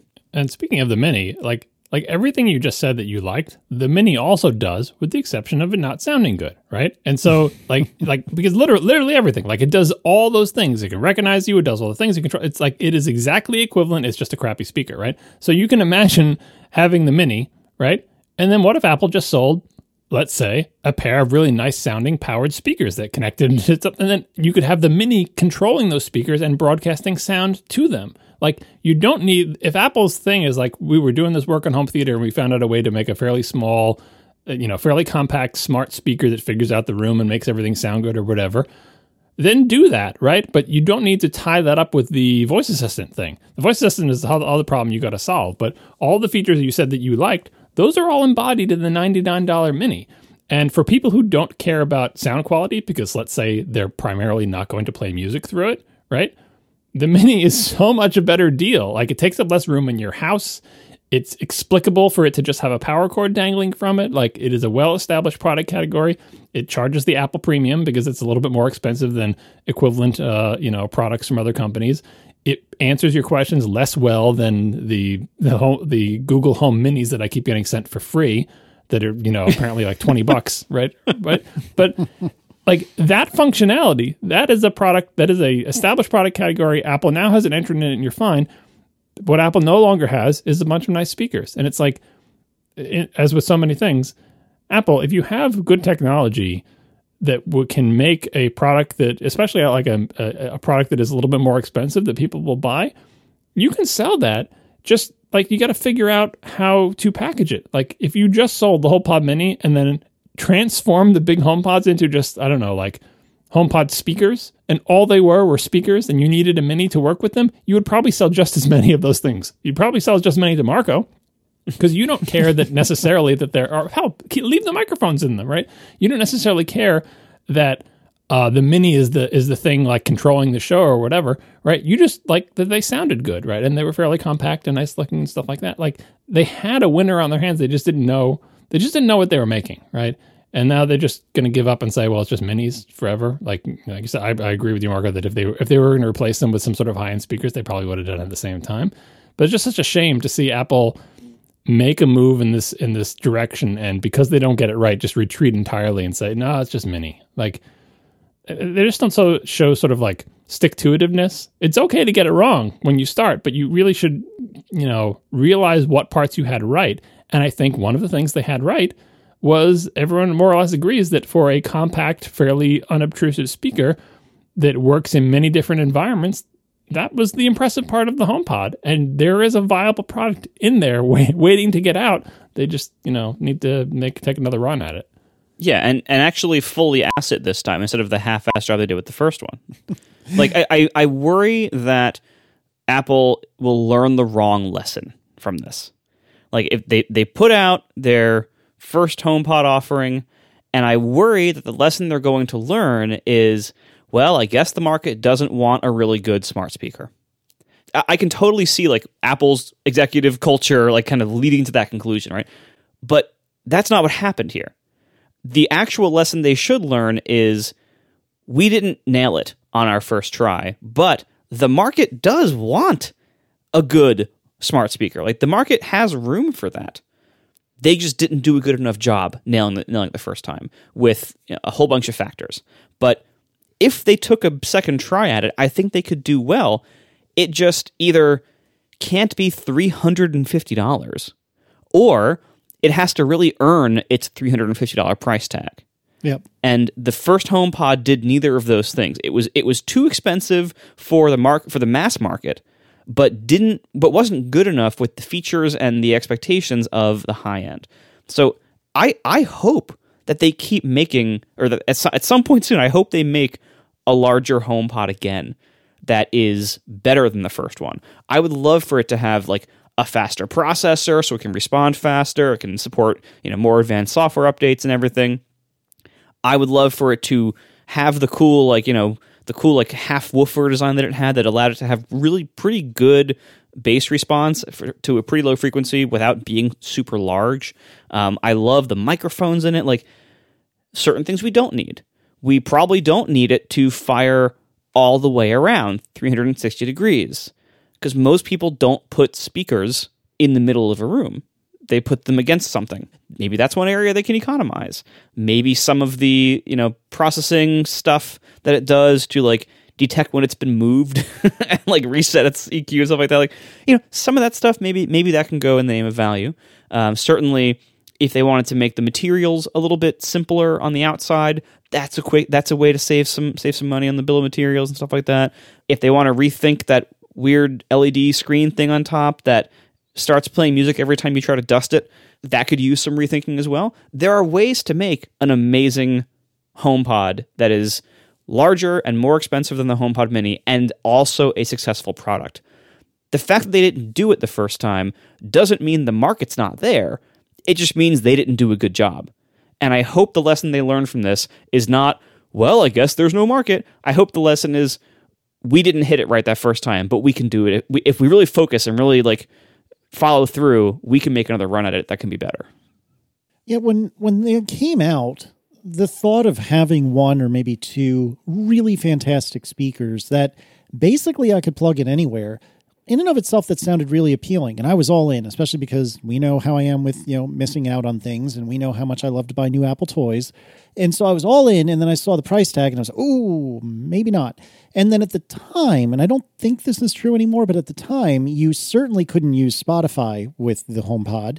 And I don't know if this is true anymore or not, but, and I, I, don't think it is, but one of my favorite features of the Amazon Tube is that we can call out to it, hey, add such and such to the grocery list. And that's in, and then that integrates with AnyList, which is a particular app we like for doing that sort of thing.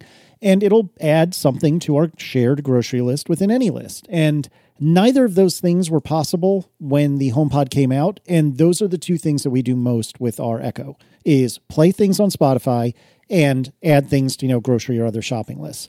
And so you combine no Spotify, no real third-party integration for for like apps or things like that, and a $350 price tag. And there's no way for me to use this with anything but the Apple ecosystem. Get, get out of here with that nonsense. There's no freaking way I'm paying that money for it. And then it would go on sale periodically at like Best Buy or whatever. And I would think about it, but I still came back to like, I, I don't think this fills a need I have in my life. And yes, I can go on myself about how uh, potentially, I don't know if dangerous is a bit overblown, but I can't think of a better word, dangerous it is to have a, an echo in my house. But golly, if I want to be able to just shout into the ether and have something and have what I want to happen happen, I don't think at certainly not at the time of launch a HomePod would be that thing, and maybe it is now, but I don't know if I want a crappy like I don't I don't want to trade one crappy speaker for another when I know this one works. Uh, why would I mix that up? And I think a lot of other people are probably in a similar position. And for a thing that was rumored to have been part of their uh, television set development, it's so weird that it launched and still to this day without an obvious story that's clear to customers on how you can use this thing as a speaker for your television. Even today, it is more complicated than you might think, and apparently unreliable, according to Mike Hurley, who actually tries to do it that way. If it doubled as a normal speaker, or had a breakout box, or had any kind of standard connection, it would be clear to everybody that if you buy this thing, yeah, yeah, you can talk to it and it does stuff or whatever and maybe it doesn't support Spotify, but you know, I'm just going to use it as my TV setup because most people don't have any nice. They just use the speakers that come with their TVs, and so the part of the pitch of this is like you said, Casey. It's a it's fairly compact, it's small, it's simple, and you can put it anywhere. And boy, wouldn't it be? It would be a big upgrade to the sound system on my television to use the HomePod instead of the built-in speakers. But there was no story for that. It was like a customer would look at it and say, but it's just got a power cord. How do I do it? Oh, well, if you have an Apple TV and the right software, it's like, well, I don't have an Apple TV and I don't want an Apple TV. I've got a television set. Can I can I use this speaker with my television? And it's like, well, it just, you know, it, didn't have a good story. And still, I feel like it still doesn't have a good story with that. If I have to be selecting inputs and trying to get it to recognize stereo pairs, and do, it's like, that's not how people buy speakers and they hook them up and you put it into place and you connect it to your TV and maybe at worst you have to like switch inputs or turn on something or whatever but in general people just want that stuff to work. If there's any futzing involved oh there's no sound coming out of the tv or it's coming out of the built-in speakers again. No one wants that.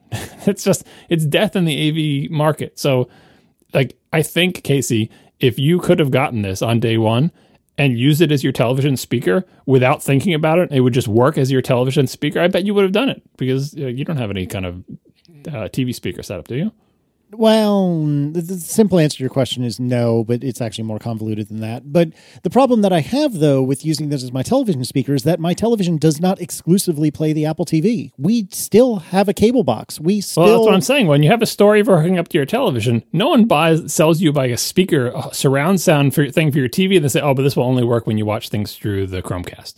No, no one sells speakers like that. It doesn't make any right. sense. It's like saying, you, you just if I'm buying speakers for my TV, anything I play through my TV has to work with those speakers. It can't be like only when you're watching Hulu will it go through the speakers, which is a bad example because they don't even have surround support on the Apple TV, which I'm still mad about. But but yeah, like and that's what I say. But they didn't have a good story for it. They shouldn't. It should have just been obvious to anyone looking at the product that yep, you can just you can use these as your TV speakers. No ifs, ands, or buts, right?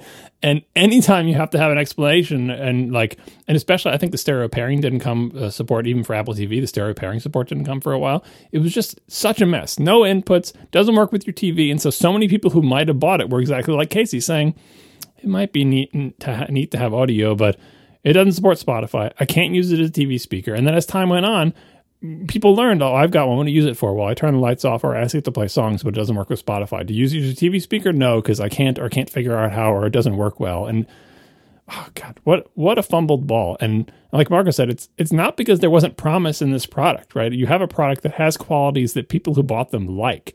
It shows that there's something you can do there. And you know, I'm not dismissing the mini. The mini is a great thing that they should do, which is like, well, we missed this market, which is the cheap small things that are voice assistants. And so let's make a product in that category. Great, good. You should do that because $350 is just the wrong price for that whole category, right?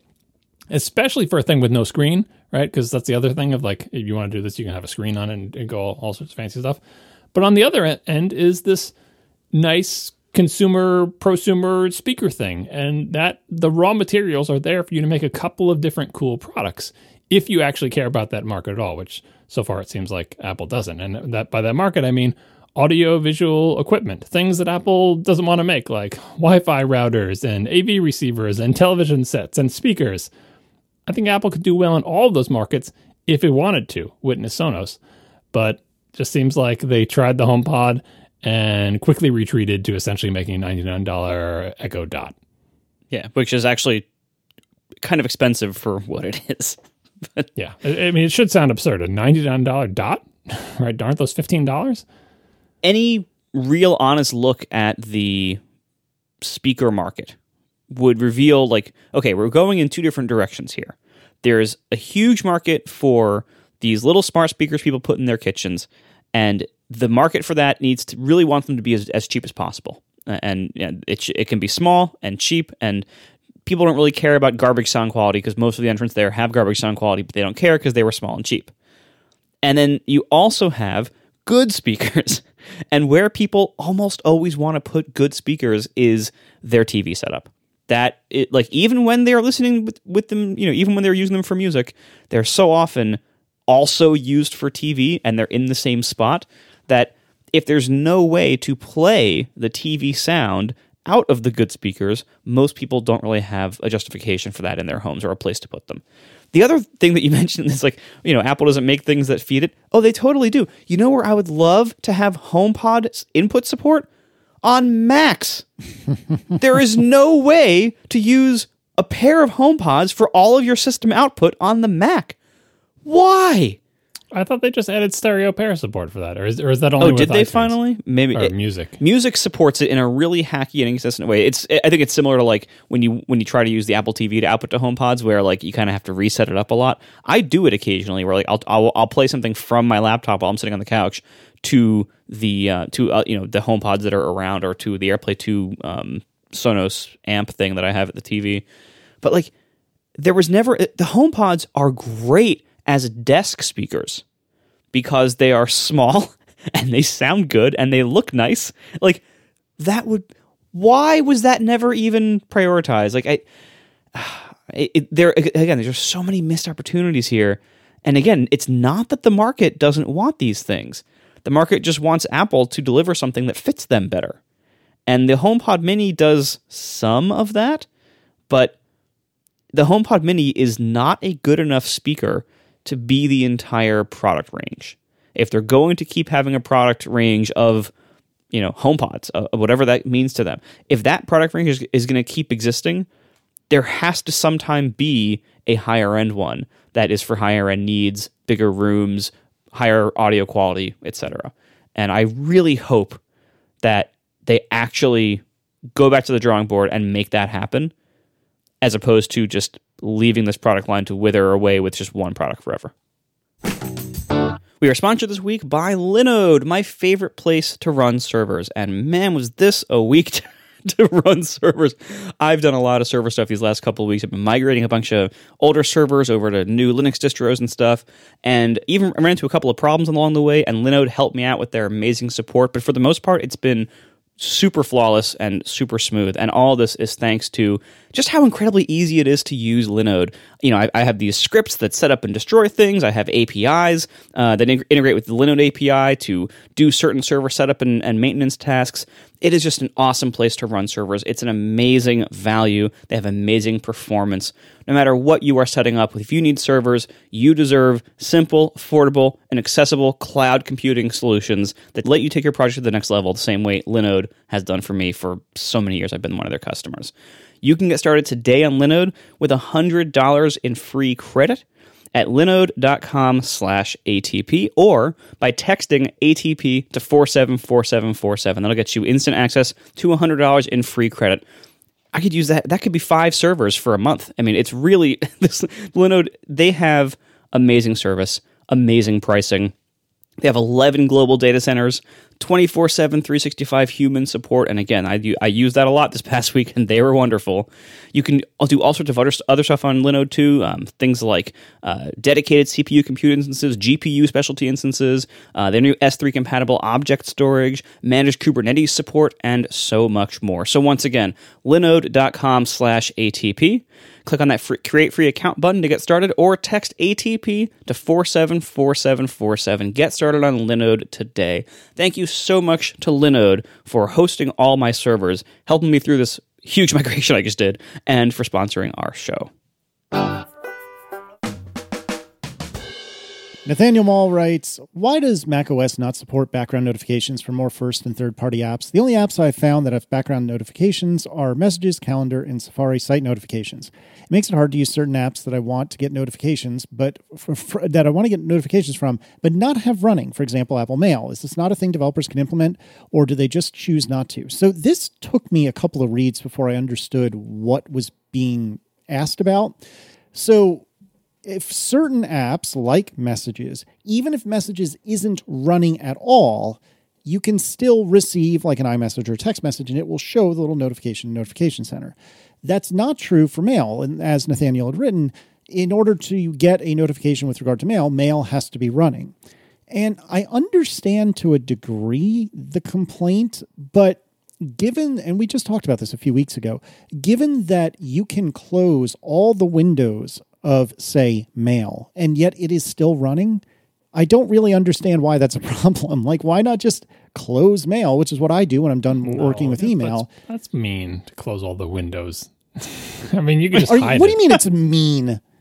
no, it's. I. I, I mean, I, I put this question in here because I think it's a it's an interesting uh, situation because the Mac is technically capable of doing exactly what is described in this question, right? There are no, just to be clear about that, there are no technical limitations. Any, literally any Mac application can do this. Like the Mac has facilities where you can run things in the background, faceless background processes through run launch through LaunchD that can constantly be checking for whatever it is, whether it's Slack messages or new email or you know whatever whatever your app does.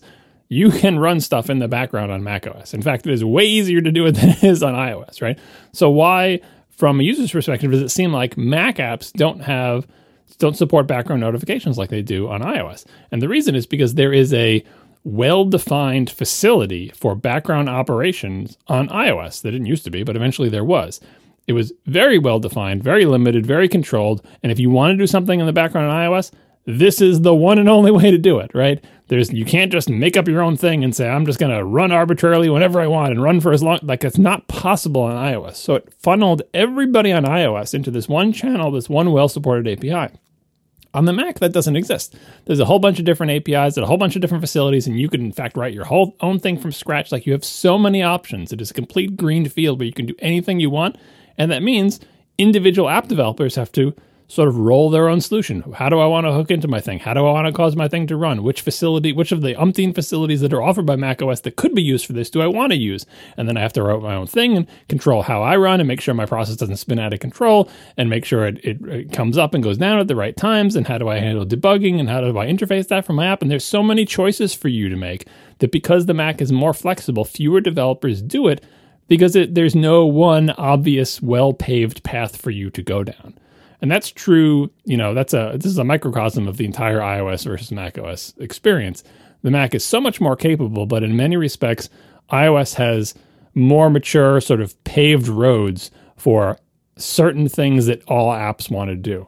And it just so happens because the uh, the iPhone and the iOS platforms started life not having this facility at all, and people wanted it. That when background processing finally came, it was it came as a singular feature that everyone jumped on, whereas the Mac has always been capable, almost always has been capable of doing random stuff in addition to the programs that you're quote unquote really running. Even in classic Mac OS, you could do weird stuff and have memory resident processes running and all sorts of you know uh, hacky stuff like that that it never really evolved into this singular thing on the map Mac with a basic API to do this thing.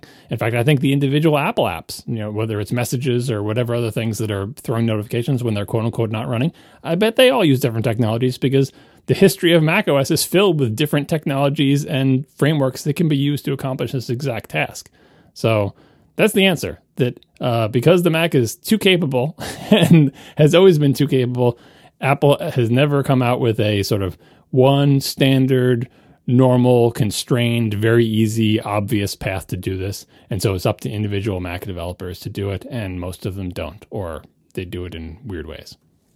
Wait, can we go back a step? Why is it mean to close the mail window when you're done using it? Why do I have Because you're just you're just like it? I want you to be running so you can check new mail, but you're not allowed to have any windows open. Why, why not just hide it? Just option click away from it, right? Don't don't close the window. That's mean. I, I, I, I, I'm, I'm blue screening as I'm sitting here. Why? Why is hiding It's, like- it's it like snipping the it's like snipping the flowers off, the snipping the buds off of a flower. Just saying snip snip snip snip. Now you're just a bare branch because I don't want to see those flowers. Yes, that's exactly correct. Uh, Why would I hide it? Especially since it involves more action than just clicking You the just nice hold on the option red. key when you click away from it, and now the window is open, but you just can't see it anymore. Well, first of all, I didn't even know you could do that. Second of all, well, I mean, I knew you could hide it. I didn't know that that was a, a mechanism to hide it. But there's a nice red circle in the corner of the window. Why would I not click that? I mean, uh, the, the you know, I'm I'm mostly joking, but the practical answer of why, yeah, the practical answer of why you wouldn't close the windows is because you don't have faith that when you try to bring a new equivalent window back, that it will be anything like the window that you just closed. So, say you had your mail window positioned and sized the way you wanted it. Do you have faith God. that the next time you pro- want that window back, it will come back in the same place? Uh, Mail's pretty good about that, but things like web browsers are not. Uh, you know, I, I don't know how many users actually have the correct uh, mental model that matches the uh, the program model of how web browsers decide the position and size of a new web browser window. Do you two have that in your head? And does it match your browsers? Like if you hit Command N, pick pick your web browser, any web browser, switch to it and hit Command N. But before you do, predict how big the window is going to be, what shape it's going to be, and where it's going to be on your screen. Nailed it. Yeah, same. And do you know what influences that? Like if I say, okay, change that, make the window All right, let like mm-hmm. skinnier or fatter or in a different position. Do you know how to do that? Got it. I, I, I think most people have no idea where it's going to appear or how it changes and are surprised when they hit command N and a giant window appears. And they're like, it's just one of those things they just live with, right? And so uh, closing windows is a potentially a potentially destructive operation in that some of your setup of how you had arranged things may now be destroyed and you may not be sure that you can get it back depending on the application. I think I think Mail actually is well behaved in this regard, but not all applications are. Listeners, this is for you. This isn't for the two of them. This is for you.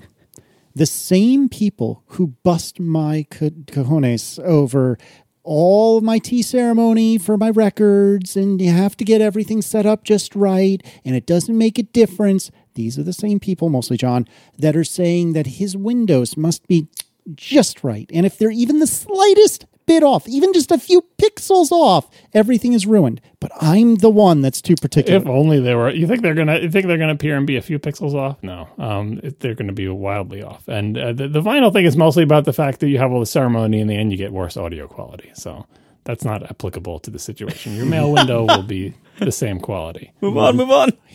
or not. It, it, it- the equivalent would be you'd have to go through some long ceremony, and what you get is a child's drawing of the mail window instead of the actual mail window. Oh my god, please move on. Just talk about Tesla or something safer.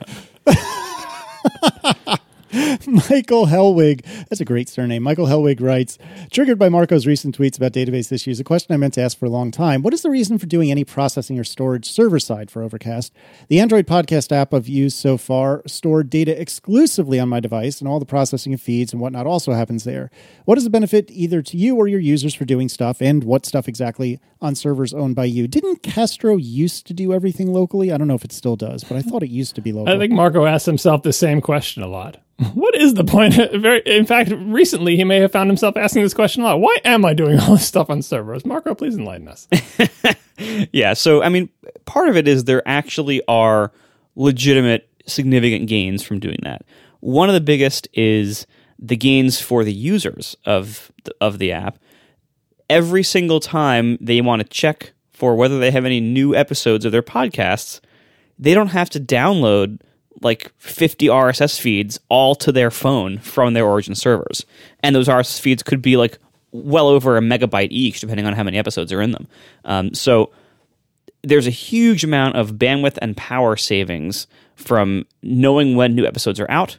And you also know about new episodes sooner because my servers are the ones hammering all those feeds every few minutes. And then when they get an episode, they send notifications to everybody that, and then the, everyone's devices can download only the changes and everything. So there, there is a significant like efficiency and speed of updates, speed of getting new episodes advantage to server side stuff. There's also just some practical stuff like if I discover some way in which my parsing of an RSS feed is wrong or, or needs to be changed in some way, or th- there's something about like some podcast is messing up an Overcast, there are fixes I can do server side that fix it instantly for everybody, as opposed to if it was you know app only, I would have to figure out the bug in the app and then fix it you know put it into beta testing through Apple's process and then like submit an app to app re- uh, submit it up to app review. And it might not be in my customer's hands for days or you know possibly a week or more depending on how long that takes.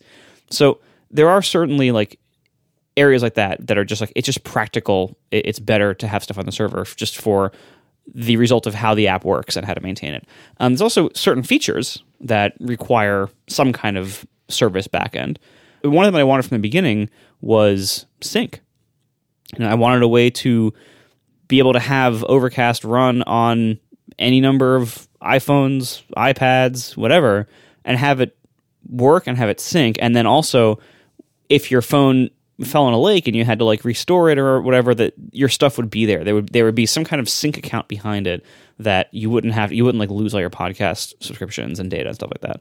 Um, so sync there there are ways to do it, which I'll get to in a second, um, that don't involve you running servers, but it's a lot easier if you're on servers. The biggest reason, though, that I run the servers is that I built this entire system. I, I, I designed the app, I designed its architecture, I, des- I built the infrastructure in like 2013 and 2014. And that was a long time ago. And things were different back then. Um, I had more of a tolerance for running servers. um, and CloudKit didn't exist yet. And now, if I was starting over from scratch today, I think I would try to do it entirely with CloudKit. Now, there are some limitations there. I would probably end up still running my own servers to do feed polling and to notify the apps when there were changes in the feeds. Um, but I may, maybe I wouldn't use my servers to like store user data necessarily, like to store like your list of subscriptions. Um, and I might migrate to that over time. Like I, I, I could move to a setup like that over time where I, I reduce the need to run my own servers and I, I, reduce what they're doing down to you know basically no no user data features and just doing like feed parsing, normalization, and notifications.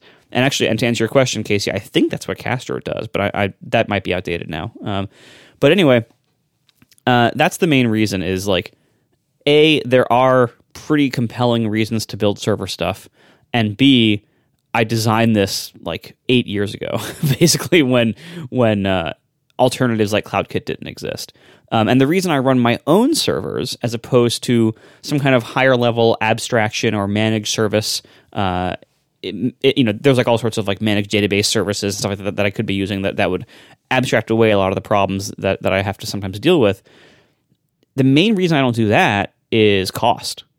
That right now I spend something like five thousand dollars a month on servers, and oh my god, to to do the kind of like query and data volume that I do on a managed service would cost tens of thousands of dollars a month, and I'm getting it for five thousand dollars a month, and that's the main reason I do it. That even though it is, you know, it's it's a lot of headache and hassle sometimes, but the vast majority of time everything just runs and takes almost no interaction from me at all. Like servers mostly run themselves when you set them up right. And occasionally you have to deal with something, but it's not the common case. If it was the common case, I would get myself out of the server business. But because the trouble is relatively unusual, uh, and most of the time it runs just fine and saves a ton of money and gives me some really nice abilities and really nice features. That's why I do it. But if I were designing stuff f- from scratch today, I would I would use less of a server component. That Makes sense. And finally, Surabh Kulkarni writes Back in 2007, Steve Jobs proudly announced on stage that the iPhone runs OS 10. How much of that is still true today? How many core components of iOS do you think are still present or dependent on Mac OS? John, tell us what you think. So, I mean, the public face of this, of how Steve Jobs said iPhone runs OS 10 and what the heck is OS 10, because at that point they hadn't, you know, they hadn't dropped the Mac from it. And it's just, uh, the, there's a lot of confusing naming. But under the covers, uh, Apple has never really had a split OS strategy. Underneath iPad OS, iOS, Watch OS, whatever the heck, what is it, Audio OS, what, it, what runs on the HomePods. All, all those OSs are based on the same underpinnings, which is the, the Darwin sort of underlying low level operating system, which is a evolution of the BSD underpinnings from NeXT, which they bought in 1997. Their core OS uh, is that foundation is the same under all of their platforms, not just the iPhone, all of them. Now, granted, lots of things are changed, but the underpinnings are modular enough that say when they wanted to field the iPhone, they could make a variant of those underpinnings and let's say turn off swap file still had virtual memory, but they said, well, on the phone, we can't afford to swap. So the part of the operating system that takes memory pages and writes them out to quote unquote disk and reads them back in, we're not going to include that component or we'll turn that component off. Various other things that you can change. If you have good modular underpinnings, you can take that same OS, which is just like a Unix variant with the Mach microkernel and a BSD layer and all that stuff. It's flexible enough that you can run it on a watch. You can run it on a discontinued HomePod. You can run it on your phone. You can run it on your Mac. And that, as far as like, you know, if you take a computer science course, that is the operating system. Now, I know people see the Finder and Springboard and funny graphics on the top of their discontinued HomePod, and they think, oh, these are totally different operating systems. But that is a much higher level component that really isn't part of the operating system operating system, right? And technically speaking, the operating system is the thing that mediates access to the hardware. But even if you go up a few levels above that, that shared foundation is across all of Apple's products. So, how much is still true today?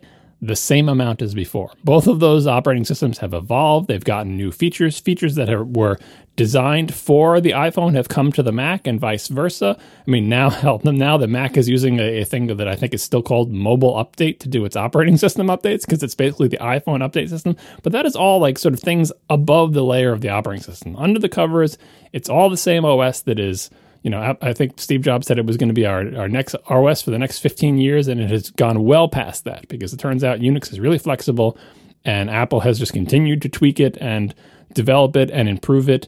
And they've done many, many things to improve it, including you know, up to and including things like rolling out a new file system, right? And you know, they haven't needed to change it fundamentally because uh, it is a flexible system that it underpins everything. And so that's one of the reasons that Apple has been able to to do what it's done. Like they don't have every time they want to come up with these one of these new products, they haven't had to say, "Oh, well, then we need a whole new platform strategy. We need a whole new this." Like they have, they've done a really good job of saying we have one tool chain, one IDE. Uh, you know, we write our own compiler, we make our own operating system, and it underpins everything. And even though you know, from the Watch to a Mac Pro, they look so different, but there's so much that's shared.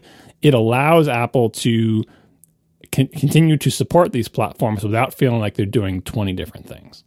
Thanks to our sponsors this week, Mack Weldon, Linode, and Flatfile. And thanks to our members who support us directly, you can join and become one of those wonderful members at atp.fm slash join. Thanks, everybody. We will talk to you next week. Now the show is over. They didn't even mean to begin. Cause it was accidental. accidental. Oh, it was accidental. accidental. John didn't research. Marco and Casey wouldn't let him. Cause it was accidental. accidental. Oh, it was accidental. accidental. And you can find the show notes at atp.fm. And if you're into Twitter, you can follow them at C A S E Y L. ISS, so that's Casey Liss, M A R C O A R M E N T Marco Arment, S I R A C U S A Siracusa. It's accidental. Accidental. They didn't mean to. Accidental. Accidental. Tech podcast. So long. Can we talk briefly about the iMac color rumors? Yeah. Well, can we? Yes. Will we? Probably not. So the, the rumor is simple, and we've talked about this before. There's going to be a new iMac. It's going to have an ARM processor. The iMac desperately needs to be redesigned. Wouldn't it be neat if you could get the iMac in colors? Yes, I mean more than just gray and slightly darker gray. and so there's this little mock-up picture in this 9 to 5 Mac article from many weeks ago showing what looked like a bunch of kind of squared off big iPads, you know, that, but instead are iMacs, uh, in a bunch of pastel colors, like similar colors to the iPads, where it's anodized aluminum, but there's a pink one, a blue one, a green one, a dark gray one, a white one, or whatever. And, and, and I don't want to dig too much in this specific rumor, but basically the idea is desktop Macs that are colored, not just like a little splash of color, but the whole thing comes in a color. What do we think of that?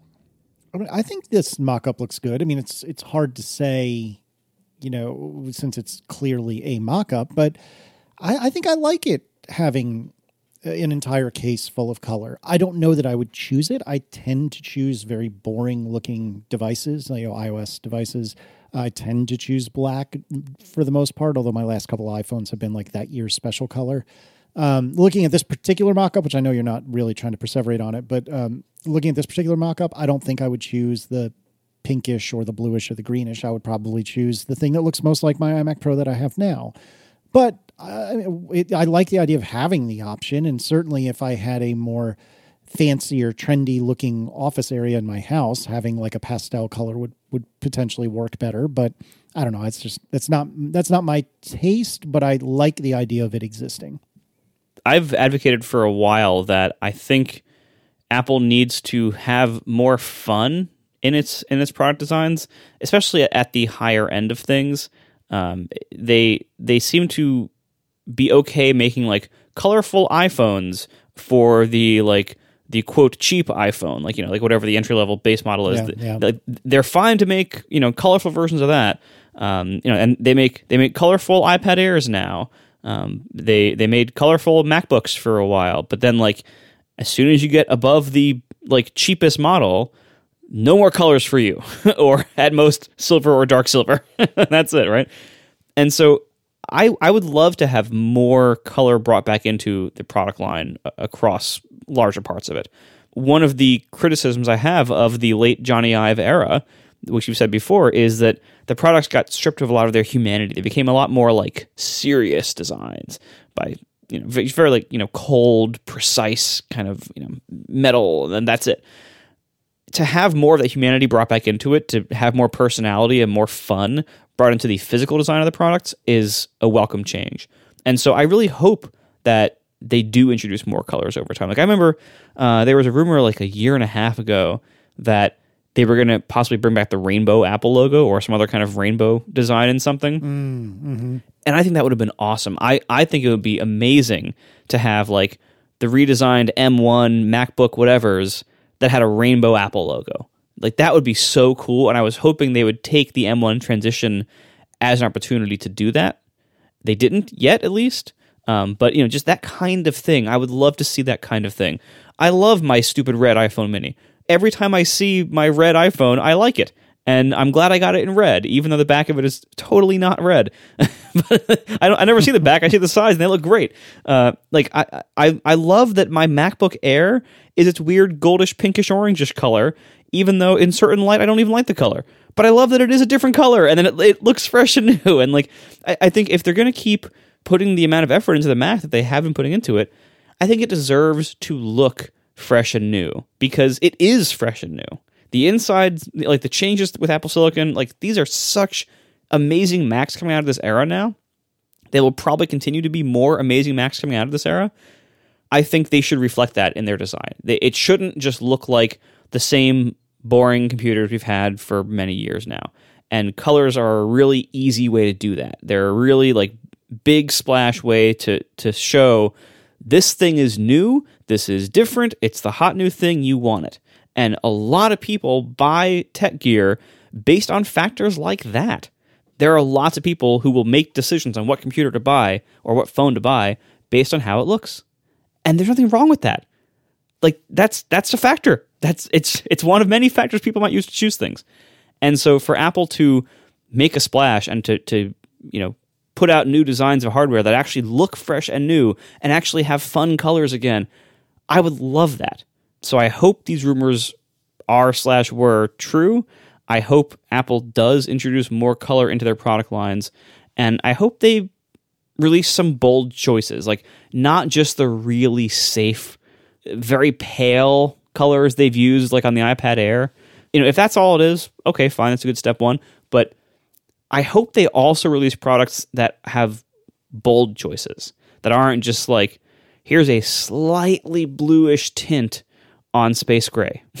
here's a slightly pinkish tint on silver. Like, no, let's go a little further than that. Let's make it a little more bold, show a little bit more personality, which, I mean, you know, it might not be the strong suit of a lot of Apple leadership right now, but I'd like to see that brought back. I, would like to see like personality brought into the hardware. Uh, where we haven't really seen a lot of that recently, and and the little bits we've gotten here and there have been very welcome. Yeah, the iPhone, Apple's been better about the iPhone in terms of like uh, making it in colors at various times. Like the 5C uh, had lots of very bold colors, and uh, in the current era, the Pro ones tend to be boring, but the the slight step down models uh, have more interesting colors. Even if it's just like, even if the the product red is like the most bold one, but still, some of the other ones, you know, make a statement. But on phones, there's a couple of factors. One is that most people put a case on them, and the cases are incredibly brightly colored. You see people's phones out in the real world. People pick cases that they like, and some of them they're not shy. Like they're very vibrant, interesting, you know, extremely varied cases on people's phones, any phones, right? Um, and for something as large as an iMac, like especially now that the screens are so big, right? That's a little bit of a different kettle of fish. Like if you have a very bright purple phone case for your phone with like leopard spots on it. So what, right? But if you did that same pattern on a 27 inch iMac, some people would be like, "Whoa, that's that's just too much. I don't want that." Um, and so I understand why Apple might be shy of that. But I, you know, I'm I'm totally with Marco. I'm reminded of a time in Apple's past when Apple itself was not afraid to do exactly what I described, like a, a you know, a bright purple huge thing. Like, so I will put in a link in the show notes to uh, Jason Snell's 20 Macs for 2020 uh, podcast series where talked to a bunch of people, including me, about old Macs, and there was a couple episodes on the Macs I'm about to describe. And in fact, Jason's been recently releasing the sort of unedited, longer conversations with all of his different people. So if you want to hear hours of me talking about uh, old Macs in a format that I didn't think was going to be released, so, so, it's kind of uh, it's kind of casual or whatever. Anyway, uh, there's plenty of that. But one of the things that came up was, um, was what era? I, am so bad with years, but um, after the iMac came out, everyone remembers the iMac, the original iMac. Even if you weren't alive for it, you probably know what it, like, it looks like the kind of teal gumdrop looking computer, right? Bold colors brought to computers, right? Apple had pro computers then too and they were big, right? That they were big towers, and they even had big. They weren't, you know, LCDs, but they had big CRTs. Apple sold a 21 inch CRT, which, if you've never had one of those, is way bigger than you think it is, and way heavier, right? So full size tower computer and a 21 inch CRT. And after the iMac came out, when they when Apple fielded its updated line of those products, it made them bright and candy colored like the iMac. You could get a 21 inch gigantic whale sized monitor that was bright teal, way bigger than any iMac there in terms of like total surface area than they're going to put out now. And the tower computer matched it. The power, the blue and white Power Mac G3 was white and teal. It looked like a, a tower computer, an iMac that was suddenly a tower computer with a matching monitor that was also teal. They were not shy about the colors of their computers, even the really big ones, right? And that phase eventually ended, and eventually the, the Power Mac G4 started to get all silver and gray and boring again. But it just goes to show that when they did that, first of all, people didn't refuse to buy those computers because of the colors. Even if you didn't like them, you were buying them because they were cool, right? And they were good computers, and maybe you didn't like that color teal, but then wait a year, you could get the, the slightly darker blue the next year or whatever, right? Just like buying phones. It's not that big of a deal. And second, it was so much fun. It matched the iMac. The operating system matched it because the Aqua interface had stripes that were reflected on the outside of the iMac and also reflected on your, your blue and white G3 and also on your monitor. It was just so much fun, like su- such an aesthetic, such you know a fun aesthetic design. And then of course we know the iMacs went on to have the fall colors and all sorts of different things: grape, sage, Snow, which was white but was kind of cool looking. Then, of course, Flower Power and Dalmatian, the the end of the iMac, the CRT iMac line, where they really went out and literally did basically leopard spots, although it was Flower Power, not leopard spots. But you know, those computers existed, and people have fond memories of those. Even if you never bought a Flower Power iMac, you're just happy to know that it was out there. And some people bought it and liked it. And maybe you never had a grape iMac, but the idea that there was a purple computer that you could buy was cool. And if you saw one in a school or a cafe, it would make you smile. Same deal with these iMacs. Yes, they're bigger than phones. Yes, it seems weird to have a saturated purple, gigantic 27 inch display. Yes, you only ever see the front of it most of the time anyway, so what's the big deal? Just do it. It's fun. I really hope they do it. I really hope they get out of this sort of pale pastel anodized funk because as as the sides of Marco's phone show, it is possible to anodize aluminum with a little bit more saturation and a little bit more boldness. Even if you were just doing like uh, a black iMac that was that had a similar finish, like a really deep black iMac, that would be less timid than the slightly darker gray of the iMac Pro, which was cool and I liked and everything. But uh, my advice to Apple is a totally do this and b be bold, right? And you know, I know I'm sitting next to a giant silver computer with a bunch of weird holes in the front of it. I would buy one of these in a bright color too. Maybe not bright yellow, maybe not bright purple would be to my taste. Jet black, that would be super cool. Midnight blue, super cool. And if you want to make one of these that's bright yellow and put an ARM CPU unit, someone out there will probably want it. Make it like bumblebee colored, black and, and yellow, right? like Apple needs to not be afraid to do that because I, I feel like they think either people won't take it seriously or it will turn people off. And past evidence shows that neither of those things are true. Even when Apple's taste was questionable, like even even when, like the Dalmatian iMac, I'm going to say that's the que- and the Flower Power iMac. That's some questionable taste, but it did not sink the company, and it is not thought of in hindsight as like this terrible mistake that Apple made. Instead, it's a fun thing Apple did once, and no one blames them for it, and many people have fond memories of it. I'm just so tired of gray and black. Yep. Even as someone who buys gray and black, I, I, I love that. I, I, love the thought of having the option not to. And again, like my phone for the last couple of years has been whatever the color, quote unquote colorful Pro one was. And you're both right that that it typically is not a very loud color, and, and that's okay. That actually fits me better. But but I couldn't agree more. And we've said this many times, all three of us, that the quote unquote cheap phones seem to have all the better colors and and that's really that's really a bummer and i wish that wasn't the case. And it's easy for us to say all these things because we don't have to manage all these different skus and so on and so forth but uh, i really think that adding a little more pop into the line would be nothing but a good thing